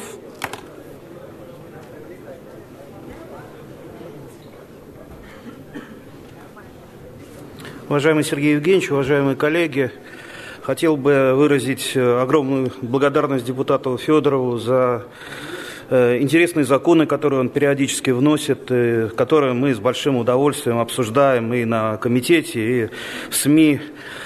По данному законопроекту я бы хотел начать э, с маленького четверостишия, который вспомнил с детского утренника, на котором я это стихотворение читал. Это стихотворение про Алешу и про пуговку, которую он нашел в пыли. Может быть, кто-то из вас помнит стихотворение. А на пуговке были иностранные слова. Он отнес ее начальнику заставы. И они поймали человека, а пуговки-то нету у левого кармана. И сшиты не по-русски широкие штаны, а в глубине кармана патроны для нагана и карта укреплений советской стороны. Теперь к самому законопроекту постараюсь очень коротко. А, законопроект, еще раз скажу, интересный и, наверное, нужный, потому что, как нам постоянно говорят, кто контролирует информационное поле, тот все контролирует практически все. Но здесь, в этом законопроекте, масса юридических несуразиц, над которыми авторы почему-то не а, поработали. Так, средства массовой информации по закону о печати вот на этом пункте всегда спотыкаются, когда пытаются реформировать закон о средствах массовой информации. Так вот, по этому закону средства массовой информации не является юридическим лицом и не является участником имущественных отношений, а значит и не может финансироваться, приобретать имущество, а равно как и распоряжаться им. Кроме того, законопроектом а, Э, предусмотрено, что средства массовой информации иностранный агент э, должен получать э, не более 25% от собственных доходов, но словосочетание «собственные доходы» также нет в законодательстве. Следующее. Вносить в реестр Э, средств массовой информации иностранных агентов. Также не предусмотрено э, такое понятие законом э, Российской Федерации. Также не, нет понятия в законодательстве освещения политической деятельности. Поэтому подвести под этот закон можно будет все, что угодно. Абсолютно любую деятельность, даже деятельность газеты «Ваши шесть соток». Кроме того, я хотел бы напомнить э, слова Владимира Владимировича, который он не, неоднократно э, нам говорил, а сразу, сразу тише стало в зале, э, в том числе и на том самом э, совещании в Ялте. Он говорил, что мы крайне заинтересованы в, в инвестициях. Понимаете, инвестиции э, – это кровь экономики. Если мы будем сейчас обрубать в разных отраслях инвестиции, а средства массовой информации – это крайне недофинансированная отрасль, крайне недофинансированная, не идут туда деньги, э, то мы просто-напросто обвалим эту сферу. Поэтому давайте э, проголосуем э, так, чтобы не было потом нам стыдно за такие законопроекты. Фракция «Справедливая Россия» будет голосовать против. Спасибо. Продолжаем обсуждение 30-го вопроса повестки. Будут ли вопросы по докладу и содокладу? Прошу записаться. Включите режим записи.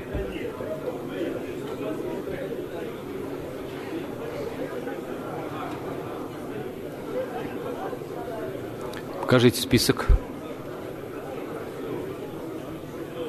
Иван Игнатьевич Никитчук. А, спасибо, Сергей Иванович.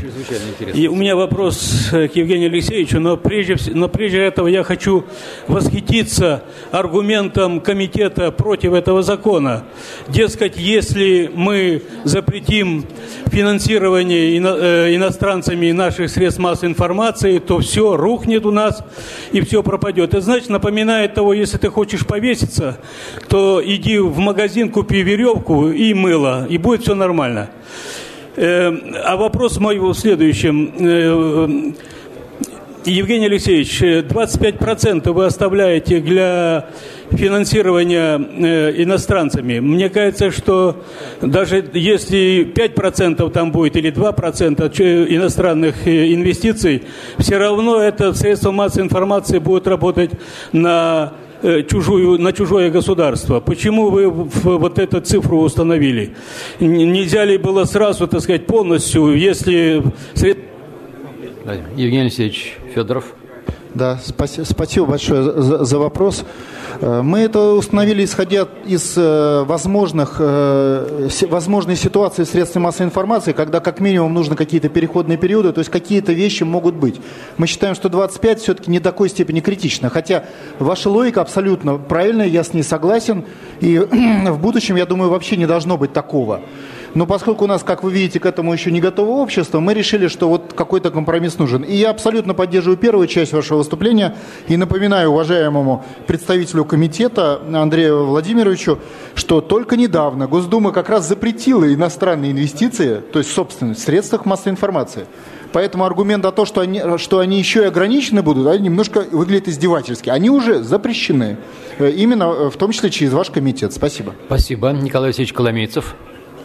Спасибо. Уважаемый Евгений Алексеевич, не остановим мы вещание Первого канала, потому что если верить СМИ, то красные, зеленые и другие квадраты э, вообще зарегистрированы в офшорах. А большую часть контента делают именно они. Да, спасибо. Спасибо за вопрос. Да, вы абсолютно правы. У нас эта проблема называется, ее называют еще офшоризация. Она же не только экономика касается. Э, она, э, ну, по сути, это заграничная юрисдикция. Она касается абсолютно всей системы. Просто этот закон не пытается решить все проблемы. Но то, что это, ну, как бы система полностью нас не устраивает, это абсолютно правильно. Мы, кстати, наряду с этим дали другой, более фундаментальный закон, который находится на рассмотрении комитета. Я, кстати, еще раз благодарен комитету, что он принял недавно закон, который как-то начал бороться с этой проблемой, запретив иностранная собственность СМИ.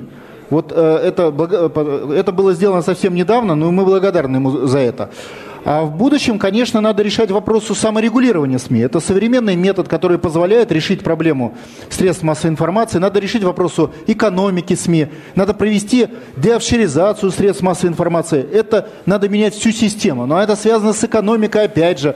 Должны быть соответствующие низкие процентные ставки в России. Должна быть система рейтингов в России. У нас рейтинги до сих пор все опираются на иностранные э, механизмы управления, в том числе и средств массовой информации, и в бизнесе. Вообще-то нам надо поменять всю экономику экономику и всю страну, если честно. Но э, есть вещи, которые критичны. Этот закон решает проблему вот чисто критичных вещей. Спасибо. Шерин Александр Николаевич. У меня к Андрею Владимировичу вопрос будет. Э, Андрей Владимирович, вот э, в то время, когда Госдеп тратит миллионы, сотни миллионов долларов для того, чтобы дискредитировать нашу страну в, на, в глазах мировой общественности, чтобы расшатать ситуацию в стране, в том числе и финансово, неужели вы думаете, что иностранные инвесторы, которые будут инвестировать э, в наши газеты, в средства массовой информации, будут это делать для того, чтобы рассказывать, допустим, о том, как выращивать там картофель или морковь? Неужели вы действительно в это верите? Туманов, включите микрофон. А, если вы внимательно почитаете закон о печати, вы увидите там, что а, инвестор не имеет права вмешиваться в редакционную политику. Поэтому достаточно соблюдать закон и следить за соблюдением закона. И тогда не надо будет опять придумывать очередную волну шпиономании. Шпиономания не решает проблемы. Спасибо. Тарнавский Александр Георгиевич. Спасибо. У меня вопрос к Андрею Владимировичу, представителю комитета. Андрей Владимирович, вы правильно сказали, с моей точки зрения, э, такую э, привели к нам крылатую фразу «Кто контролирует информполе, тот контролирует все». Э, ну, по-моему, последние события э, и на Украине, на Донбассе, э, и даже выступление сегодня Сергея Евгеньевича Нарышкина в отношении политики ПАСЕ говорит, что многие страны, находящиеся там на Западе, живут в рамках двойных стандартов. Может быть, концепция, предложенная коллегой Федором, была не очень годной, но наверняка в комитете э, имеется другая концепция и подход, как все-таки ограничить информполе, поставить его в правовые рамки с тем, чтобы оно контролировалось российскими людьми. Э, какая это концепция? Концепция, э, могут ли быть какие-то э, другие законопроекты на эту тему, что наработано комитетом? Спасибо.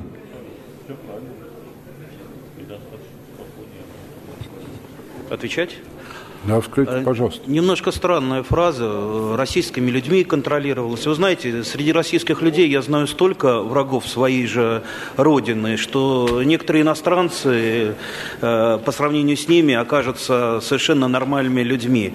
Э, Данный законопроект, хочу подчеркнуть, он не решает вот эту вот сложную проблему. Никто не говорит, что проблемы не существует. Она есть, но он ее не решает.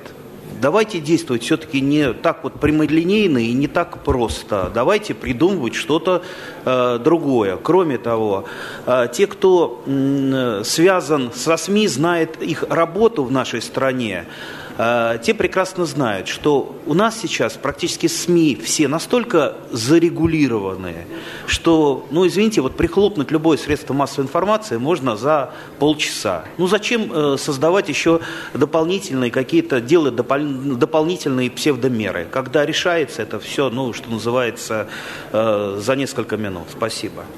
Черкасов Кирилл Игоревич.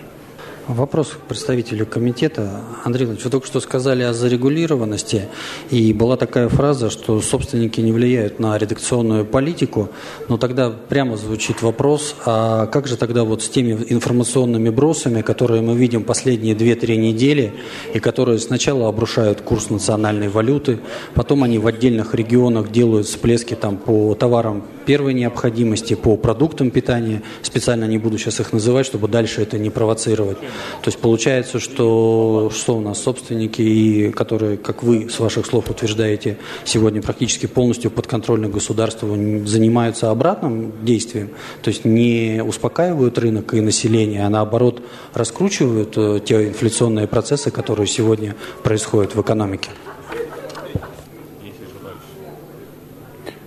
Так, коллеги, есть ли желающие выступить? Есть. Включите режим записи.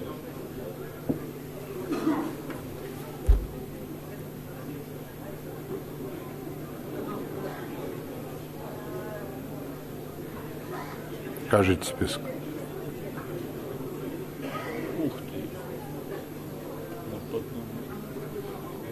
По одному от фракции, да, коллеги? От КПРФ Коломейцев Николай Васильевич.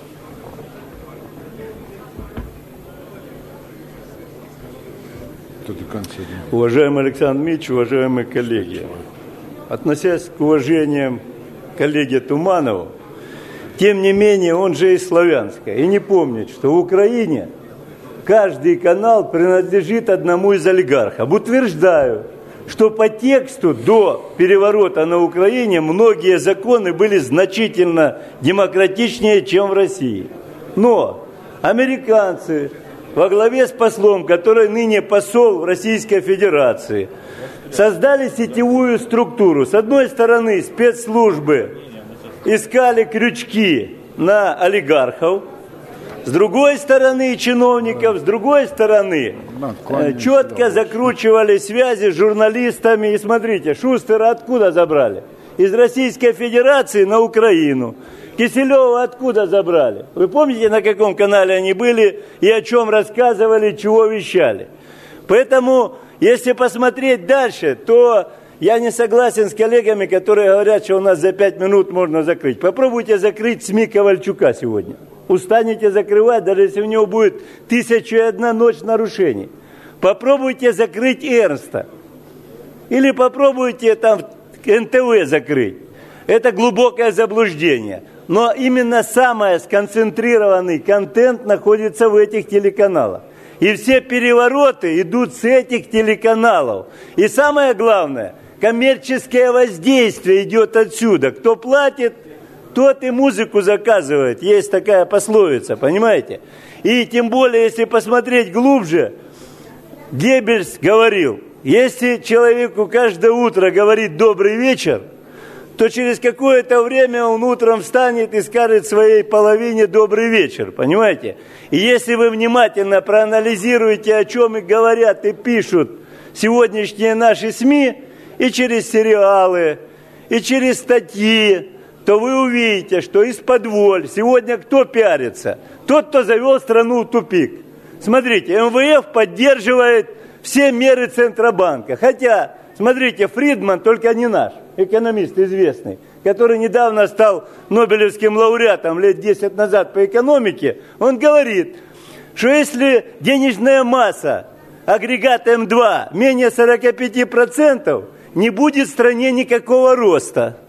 А у нас, обратите внимание, она с 44 опустилась до 41. И что мы видим? МВФ поддерживает такие меры. Кудрин и компания, которая все это время выводили деньги в американские и другие ценные бумаги, все это дело поддерживают. Кроме того, понимаете, СМИ – это страшное оружие.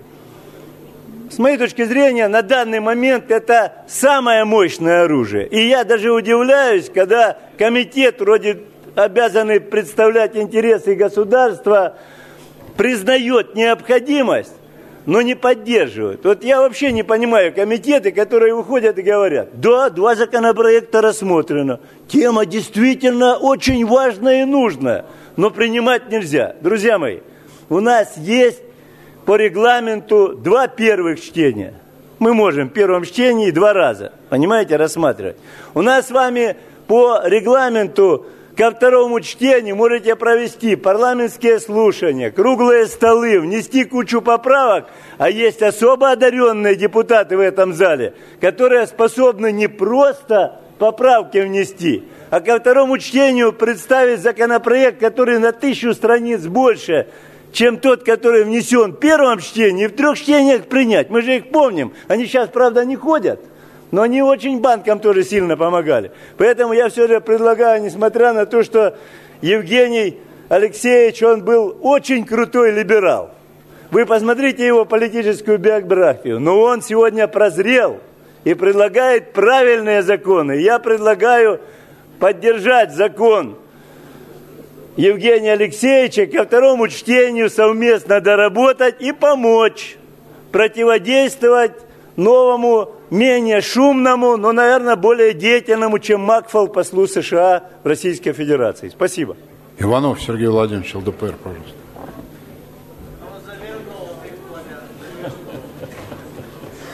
Прозрел, говорит.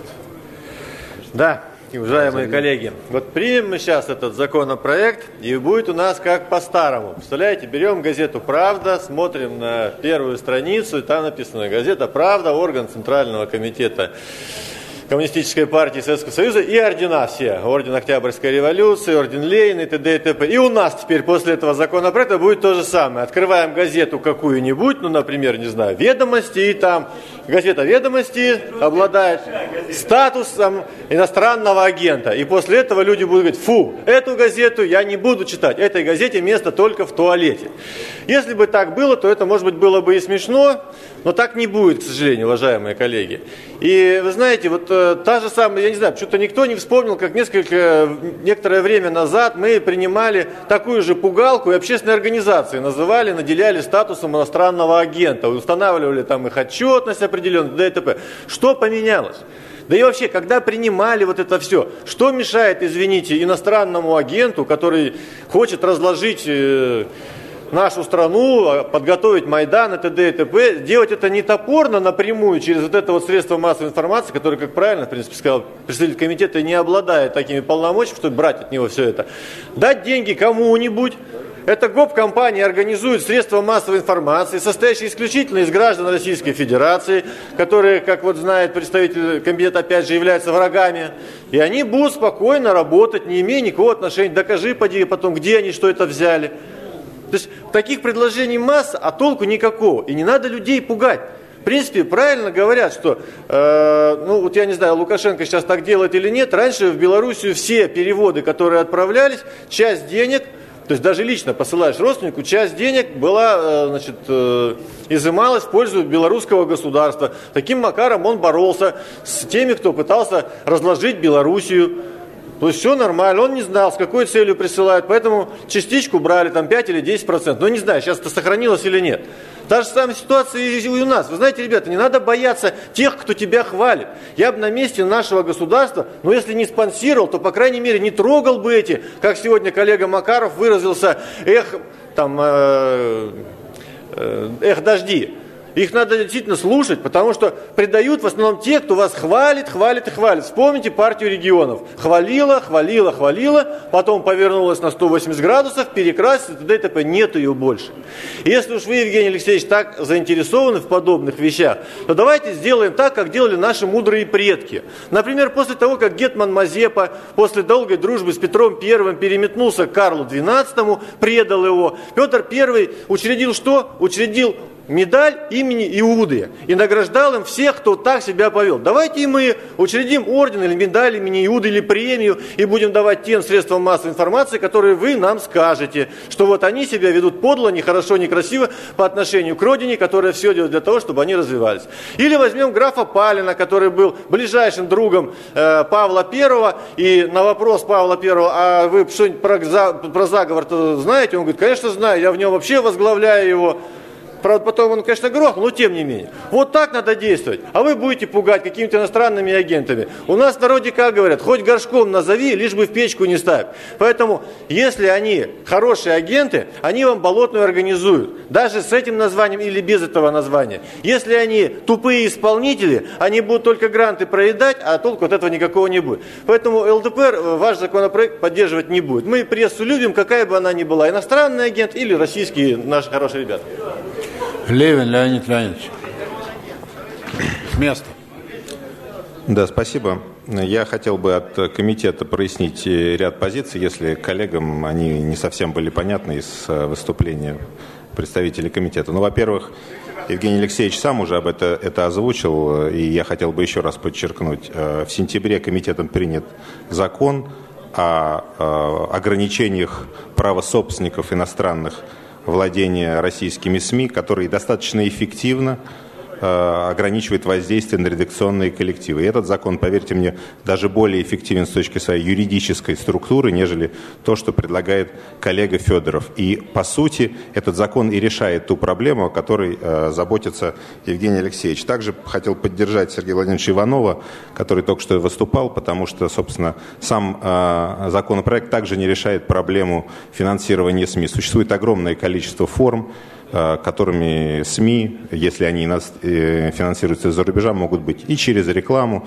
и через различные консультационные контракты, и через социологию и так далее. Поэтому пытаться здесь закрыть все возможности, это, по сути, э, уже переход на передел рекламного рынка, что, наверное, этим законом не предусматривалось. И еще хотел бы обратить внимание коллег, чтобы они не путали производителей и собственников СМИ. Вот красный квадрат и другие – это производители, а не собственники СМИ. Это тоже важно понимать понимать. Ну и последнее, по поводу информационных вбросов. Я хотел бы сказать, что если мы объективно посмотрим на информационную палитру, то СМИ, неважно какие, являются ли они иностранными или российскими, приблизительно в целом одинаково освещают сегодняшнюю ситуацию, в том числе на банковском рынке. Спасибо. Тарнавский Александр Георгиевич. Спасибо, Александр Дмитриевич. Э, мы буквально пару часов назад обсуждали законопроект о ДОСААФ, и было страстное желание этот законопроект поддержать всеми э, руками, как говорится, но правовая э, ситуация, связанная с этим законопроектом, не давала нам это сделать. Ну, мне кажется, здесь подобная ситуация. Представитель комитета сказал от имени комитета крылатую фразу «Кто контролирует информполе, тот контролирует все.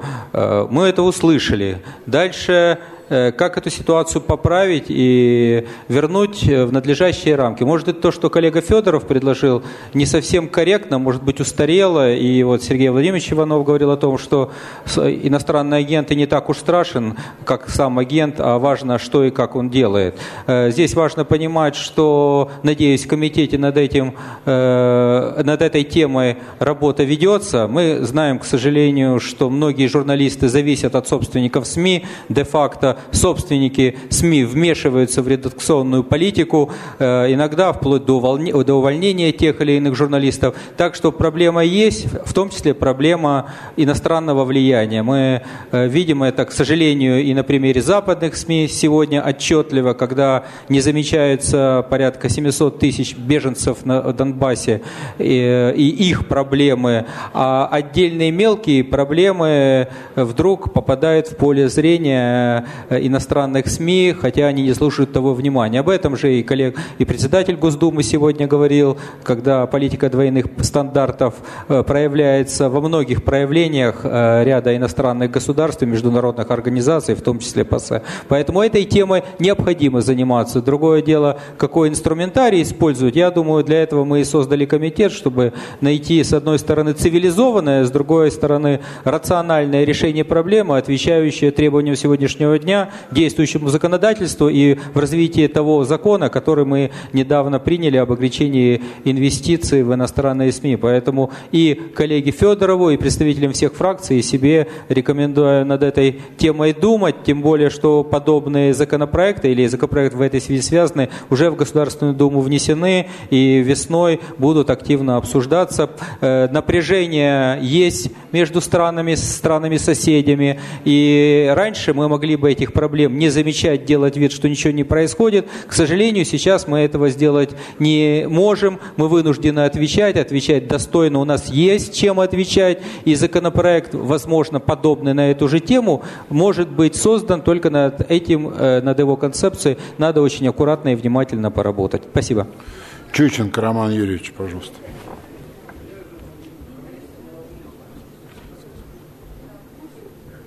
Коллеги, закон, который мы рассматриваем, авторы его, понятно, а, мотивирован беспокойством об информационном укреплении информационной безопасности государства. Я думаю, что эта беспокойность разделяем все мы. Это действительно обоснованная, обоснованные тревоги, потому что Россия является объектом приложения так называемой мягкой силы, и этой мягкой силе, безусловно, надо давать э, эффективное противодействие, э, соответствующее современным стандартам, цивилизационным стандартам.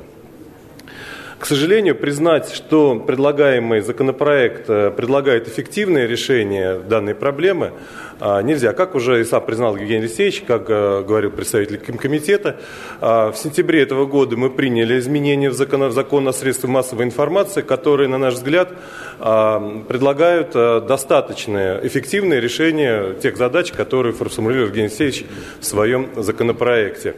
Этим, закон, этим законом, который, я подчеркну, был, был, был подан в Палату представителям всех четырех парламентских фракций, а, представители иностранных государств, международных организаций, и лица с иностранным гражданам, без граждан, с двойным гражданством существенно ограничиваются в праве быть учредителем СМИ, а, являться редакцией СМИ, или контролировать более 20% капитала юридических лиц, являющихся учредителями СМИ. А, этот, эти меры представляют собой достаточно универсальную систему контроля над э, владением, над редакционной политикой, над финансированием СМИ. А тот закон, который мы рассматриваем с вами сегодня, фактически э, разрабатывает систему морального порицания, а, и некую систему маркеров э, средств массовой информации и, безусловно, по степени своей эффективности контроля СМИ уступает тому закону, который же был принят нами в сентябре. А, поэтому фракция «Единая Россия» а, не поддерживает этот законопроект и будет голосовать против. Что касается авторов законопроекта, я думаю, что Евгений Алексеевич сам косвенно признал, что те, а, те, тот закон, который мы уже приняли, он, как он выразился, в значительной мере решает про, про проблемы, которые он ставил перед собой. Но я думаю, я выражаю мнение фракции, что на самом деле эти меры практически полностью исключают э, возможности э, контроля средств массовой информации со стороны иностранных субъектов. Спасибо. Спасибо. Евгений Алексеевич, вы будете выступать? Евгений Алексеевич Федоров. Микрофон. Спасибо большое. Да, очень коротко. Я просто хотел бы, уважаемые коллеги, э, я как раз считаю, что закон об иностранных агентах, тут как бы немножко я хотел его защитить. Сказали, что он плохо работает, или он как раз очень хорошо сработал, на мой взгляд. Он э, поднял иммунитет российской политической системы сам по себе. И э, вот у нас стало другое отношение к иностранным агентам, к влиянию оттуда, к конкуренции нации, к оранжевым интервенциям. И это важный такой, причем мягко это сделал. И э, фактически сформировал, что хорошо и что плохо. И э, я хотел бы сказать, что, допустим, до этого агента, ну, были у нас такие э, э, факты, и считалось это совершенно нормально, когда, например, уважаемая фракция, которая находится Э, в Государственной Думе вносят э, законы, подготовленные иностранными агентами. Например, э, закон Ассоциации «Голос» об избирательном кодексе. И это считается нормально и цивильно. Сегодня это, мы все понимаем, не цивильно и не нормально. И это очень важная роль сигнального закона. Поэтому я считаю, что это надо продолжать эту линию. А наше общество полторы, полторы тысячи лет государственности. Люди разберутся, они тоже хотят жить. Они не хотят, чтобы их убивали, как на Украине. Им надо дать шанс и правду, чтобы они могли себя защитить. Спасибо. Спасибо. Андрей Владимирович Туманов, будете выступать? Пожалуйста, микрофон. Уважаемые коллеги, еще раз подчеркну, что, безусловно, Та самая ситуация, которая у нас сейчас есть, требует э, внимания. Но решать любую ситуацию можно двумя способами. Можно способом запретительным. Э, такие способы чаще всего не очень эффективны. Можно идти по другому пути. Например, э, в других странах э, рынок печатных СМИ, телевизионный, радиорынок со стороны государства ему оказываются всевозможные преференции. Например, э, ставка НДС снижена до нуля в большинстве стран для прессы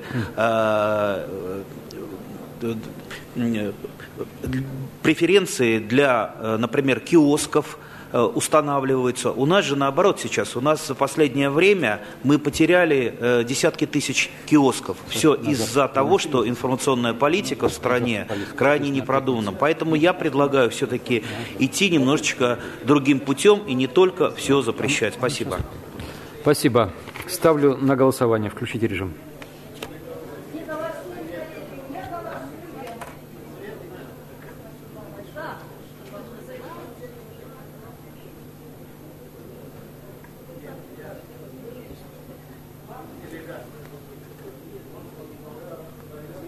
Покажите результат. Законопроект отклонен. Евгений вот вы вернулись с голосования, да, на котором уже было все предрешено еще заранее. По вашему вопросу, по вашему законопроекту шло достаточно большое обсуждение. А вот, а некоторые, я смотрю, принимаются вообще без всякого обсуждения угу. законопроекта. Это первое.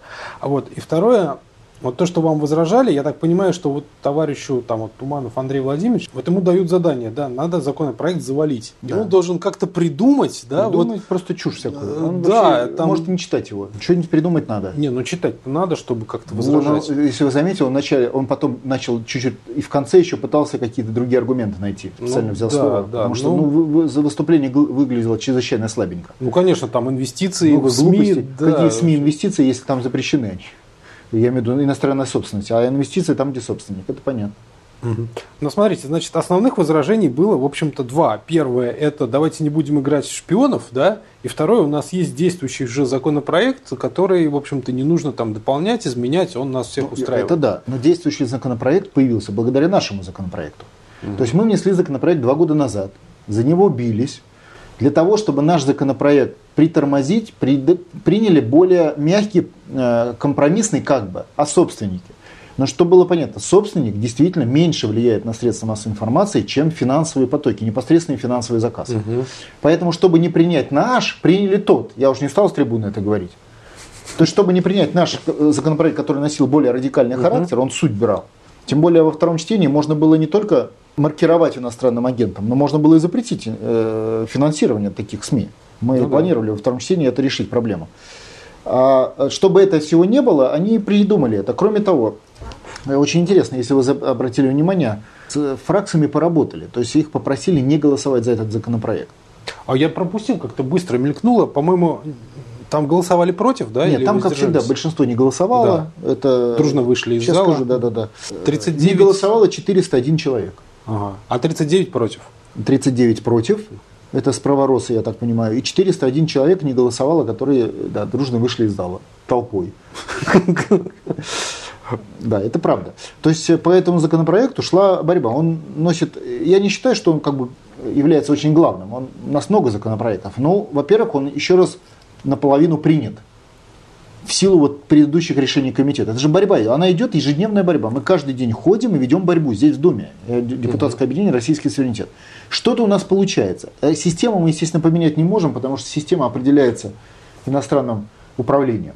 Но какие-то э, влияния на какие-то процессы мы имеем. Особенно в части так называемых путинских ручных законов. Потому что тот закон, о котором мы сейчас с вами говорим, о запрете иностранцам владеть СМИ в России, был продавлен под Путиным.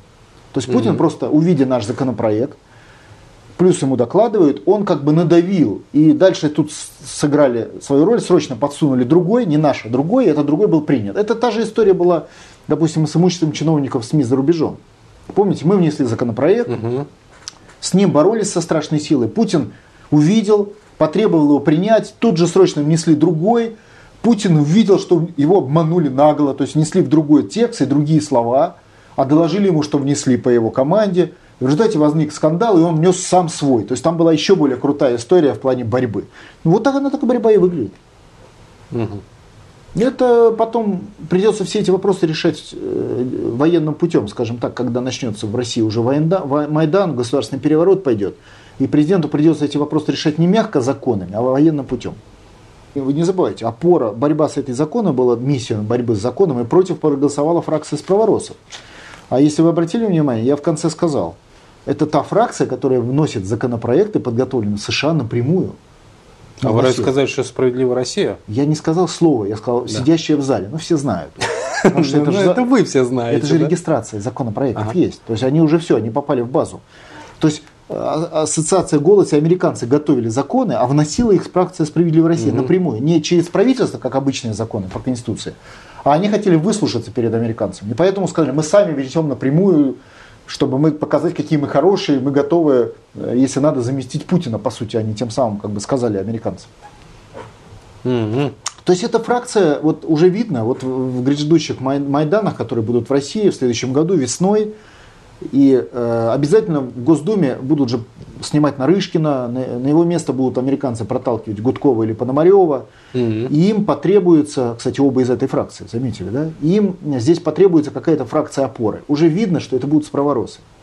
Понятно, что э, Единая Россия будет вести себя как партия регионов, А, также все сдавать постепенно, да? сдавать, а потом э, пере- перебежит на ту сторону при определенных обстоятельствах, конечно.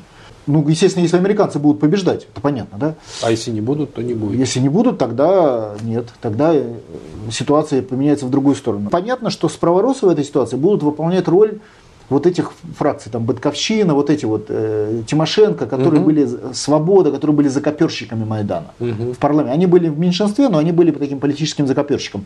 И уже понятно, американцы эту роль уготовили- приготовили именно, потому что там и Оксана Дмитриева, то есть там явно формируется э, будущая такая второй эшелон власти в, при э, Ходорковском на базе фракции «Справедливая Россия». Мгм. Понятно. А вот э, вопрос в том, что все депутаты получили вот эти бумажечки, да, даже не сегодня, а там несколько дней назад про то, как Не, голосовать. обычно с утра получают. А, с утра.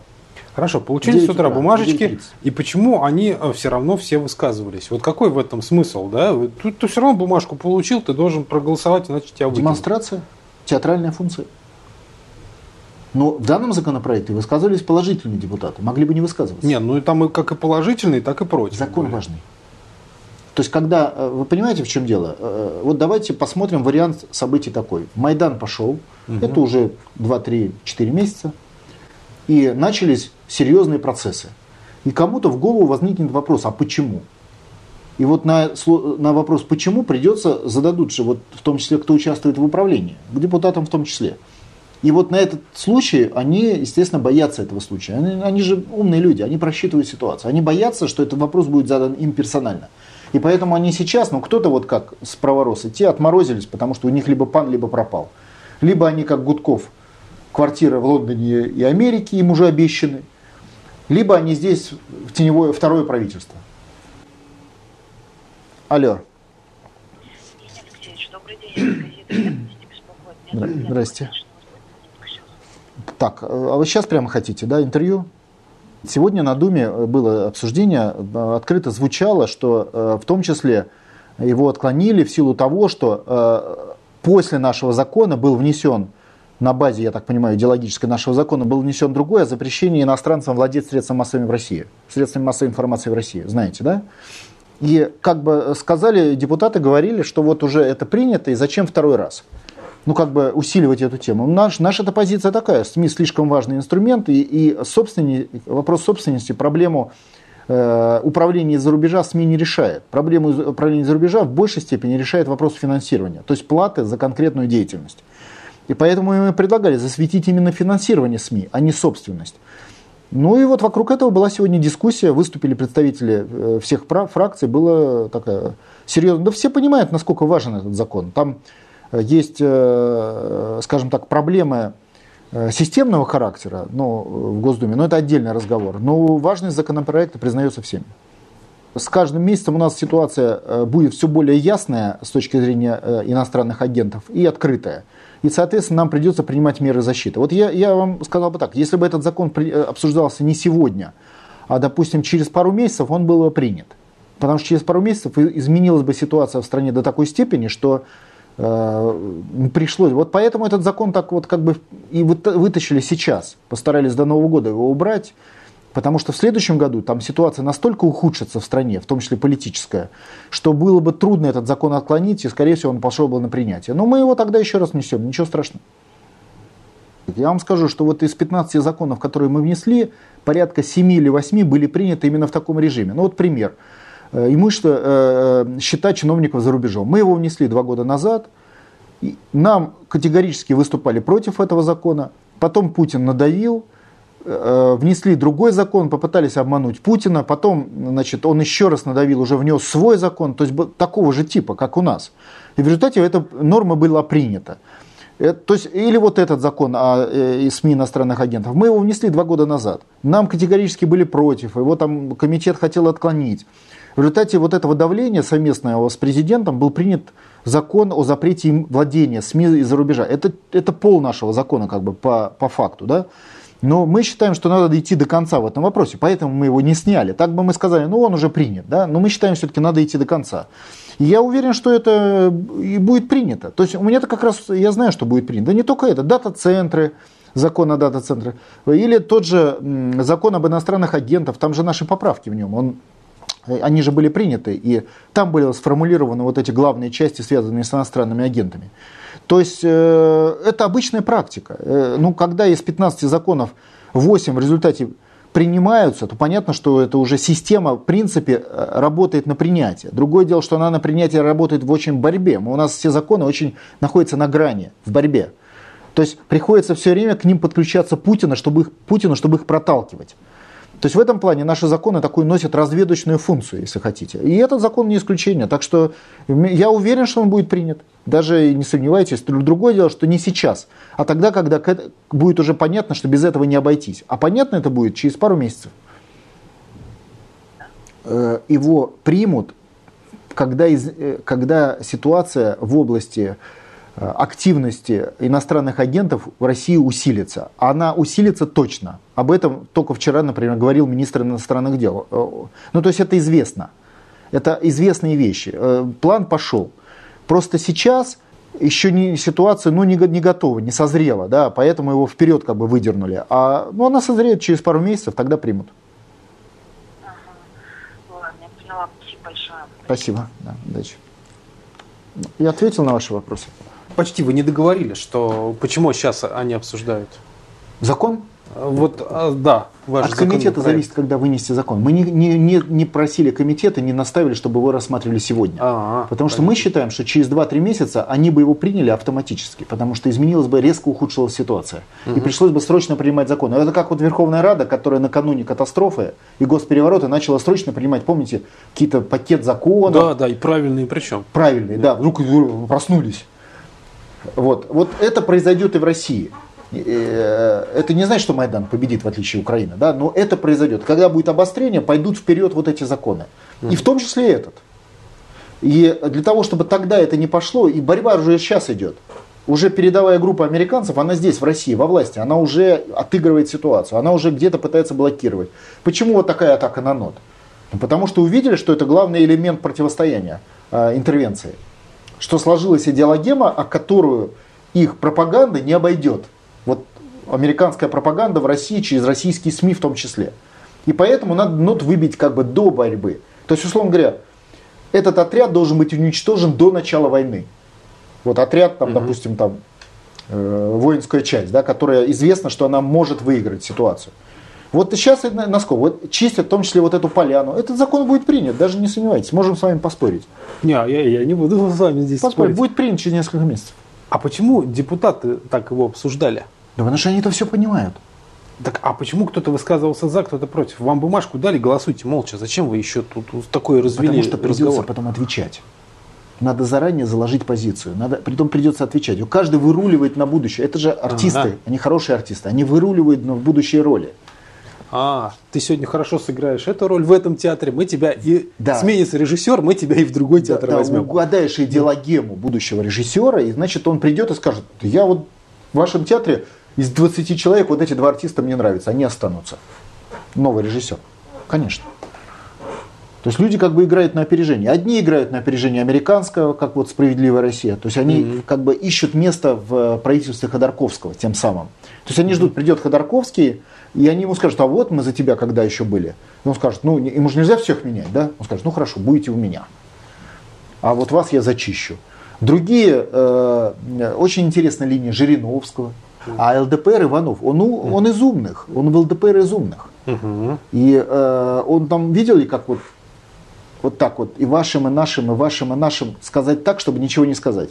Но он сказал, что ЛДПР не будет поддерживать это. Это в конце. Да. А почему? И вот почему он ничего не сказал. Это ну, не случайно. Ну там еще такие были ребята, которые что-то говорили, говорили, а ничего не сказали. Ничего не сказали. Ну, да. А идет выстраивание системы. Ну еще раз, все, вы понимаете, Артем, э, вот в отличие, может быть, от народа, в народе, наверное, люди не все понимают. Вот вот как подобно тому, как вот математик, он может видеть формулы и просчитывает результат. А угу. не математик он не понял. Вот так люди, которые заняты политикой, пускай даже театральные, у них уже есть опыт угу. и, и знания. И эти знания они понимают, как складываться будет ситуация. И они под эту ситуацию уже сейчас подстраиваются. Уже мы сейчас видим, кто в будущем, э, в будущей войне, в Майдане, какую сторону будет занимать. Кто будет занимать сторону Ходорковского и американцев, угу. а кто будет занимать сторону Путина и национальных сил. Это уже сейчас видно. Ну, понятно, не у всех, пока это наиболее умные такие выстраивают свои линии туда, как бы стрижки ведут. Но это сейчас уже видно. Я думаю, что праворосы в полном составе уедут туда. Ну, на, по... в сторону пятой колонны. Почти, наверное. Ну, кроме, может, там 50 человек. То есть система уедет. Угу. Потому что видно, что они вот туда интегрированы, в систему в эту. Понятно. Но Единая Россия тоже туда... Единая Россия расколется, она большая. Угу. Часть уйдет на Путина, часть, даже совершенно неожиданные фигуры, это как раз э, э, мне понравилось с трибуны, э, ЛДПР тоже было, они дали пример в поддержку закона о предателях, помните? Что граф Палин пришел к царю угу, и, да, и да, говорит, да, что я возглавляю заговор, вы можете не беспокоиться. Наш закон и вскрывает заговор заранее, да, дает угу. коммуникации, которые мы видим, кто в заговоре может участвовать, а кто нет. То есть, и вот это анекдот был за закон. Ну, не анекдот, историческое ну, да. э, слова были за закон. А он как бы сделал вывод обратный. То есть уже видно, кто будет участвовать в этом заговоре и, и в каком качестве. Более-менее видно эти прикидки. И видно, что ЛДПР не будет на стороне Путина. Видно, что справоросы не будут на стороне Путина. Это уже видно сейчас. В критической ситуации, конечно. Если они увидят, что Путин скала и никто его не может тронуть, тогда они будут как сейчас.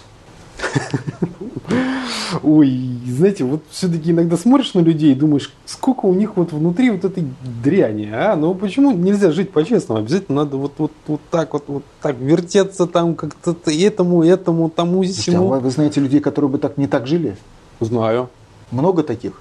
Достаточно, да. Но они, как правило, высоких постов не занимают. Нет. Вот об этом и речь. А, вы, а Дума все-таки людей отбирала по жизни. И отбирала самых хитрых Согласитесь. Ну, При всех раскладах, неважно, через пятую колонну, не через пятую, отбирала самых хитрых. Это такой метод отбора. Понятно. То есть те, которые просто сидят и курят бамбук, не отбирала. Не знаете, Они кто вообще не курит. В кастинге не участвовали. А Вот только что я пришел э, с, до этого, в нем участвовал в круглом столе по подготовке, э, вернее, по изучению Майд- Майданов и оранжевых революций, более правильное слово интервенции. И э, я хочу сказать, что в России понимание процессов есть. И хочу сказать, что будет, нас, конечно, ожидает жестокая свара в следующем году. И будет, я думаю, миллионы людей на улицах. Это уже понятно. Но Я, тем, тем не менее, я чувствую, и, что вот эта вся масса, она вырулит все-таки в сторону освобождения Отечества. Вот это чувствуется. Вот по расстановке сил, по вот играм, которые идут. При том, что будет тотальное предательство, это понятно. Но все равно она вырулит и, и, и выстроится. И поэтому я хотел бы сказать, что как, важно, чтобы как можно быстрее люди поняли эти механизмы и нашли свои, свое место в ряду. Конечно, желательно в ряду защитников Отечества, а не в ряду пятой колонны. Познавательная точка ТВ. Много интересного.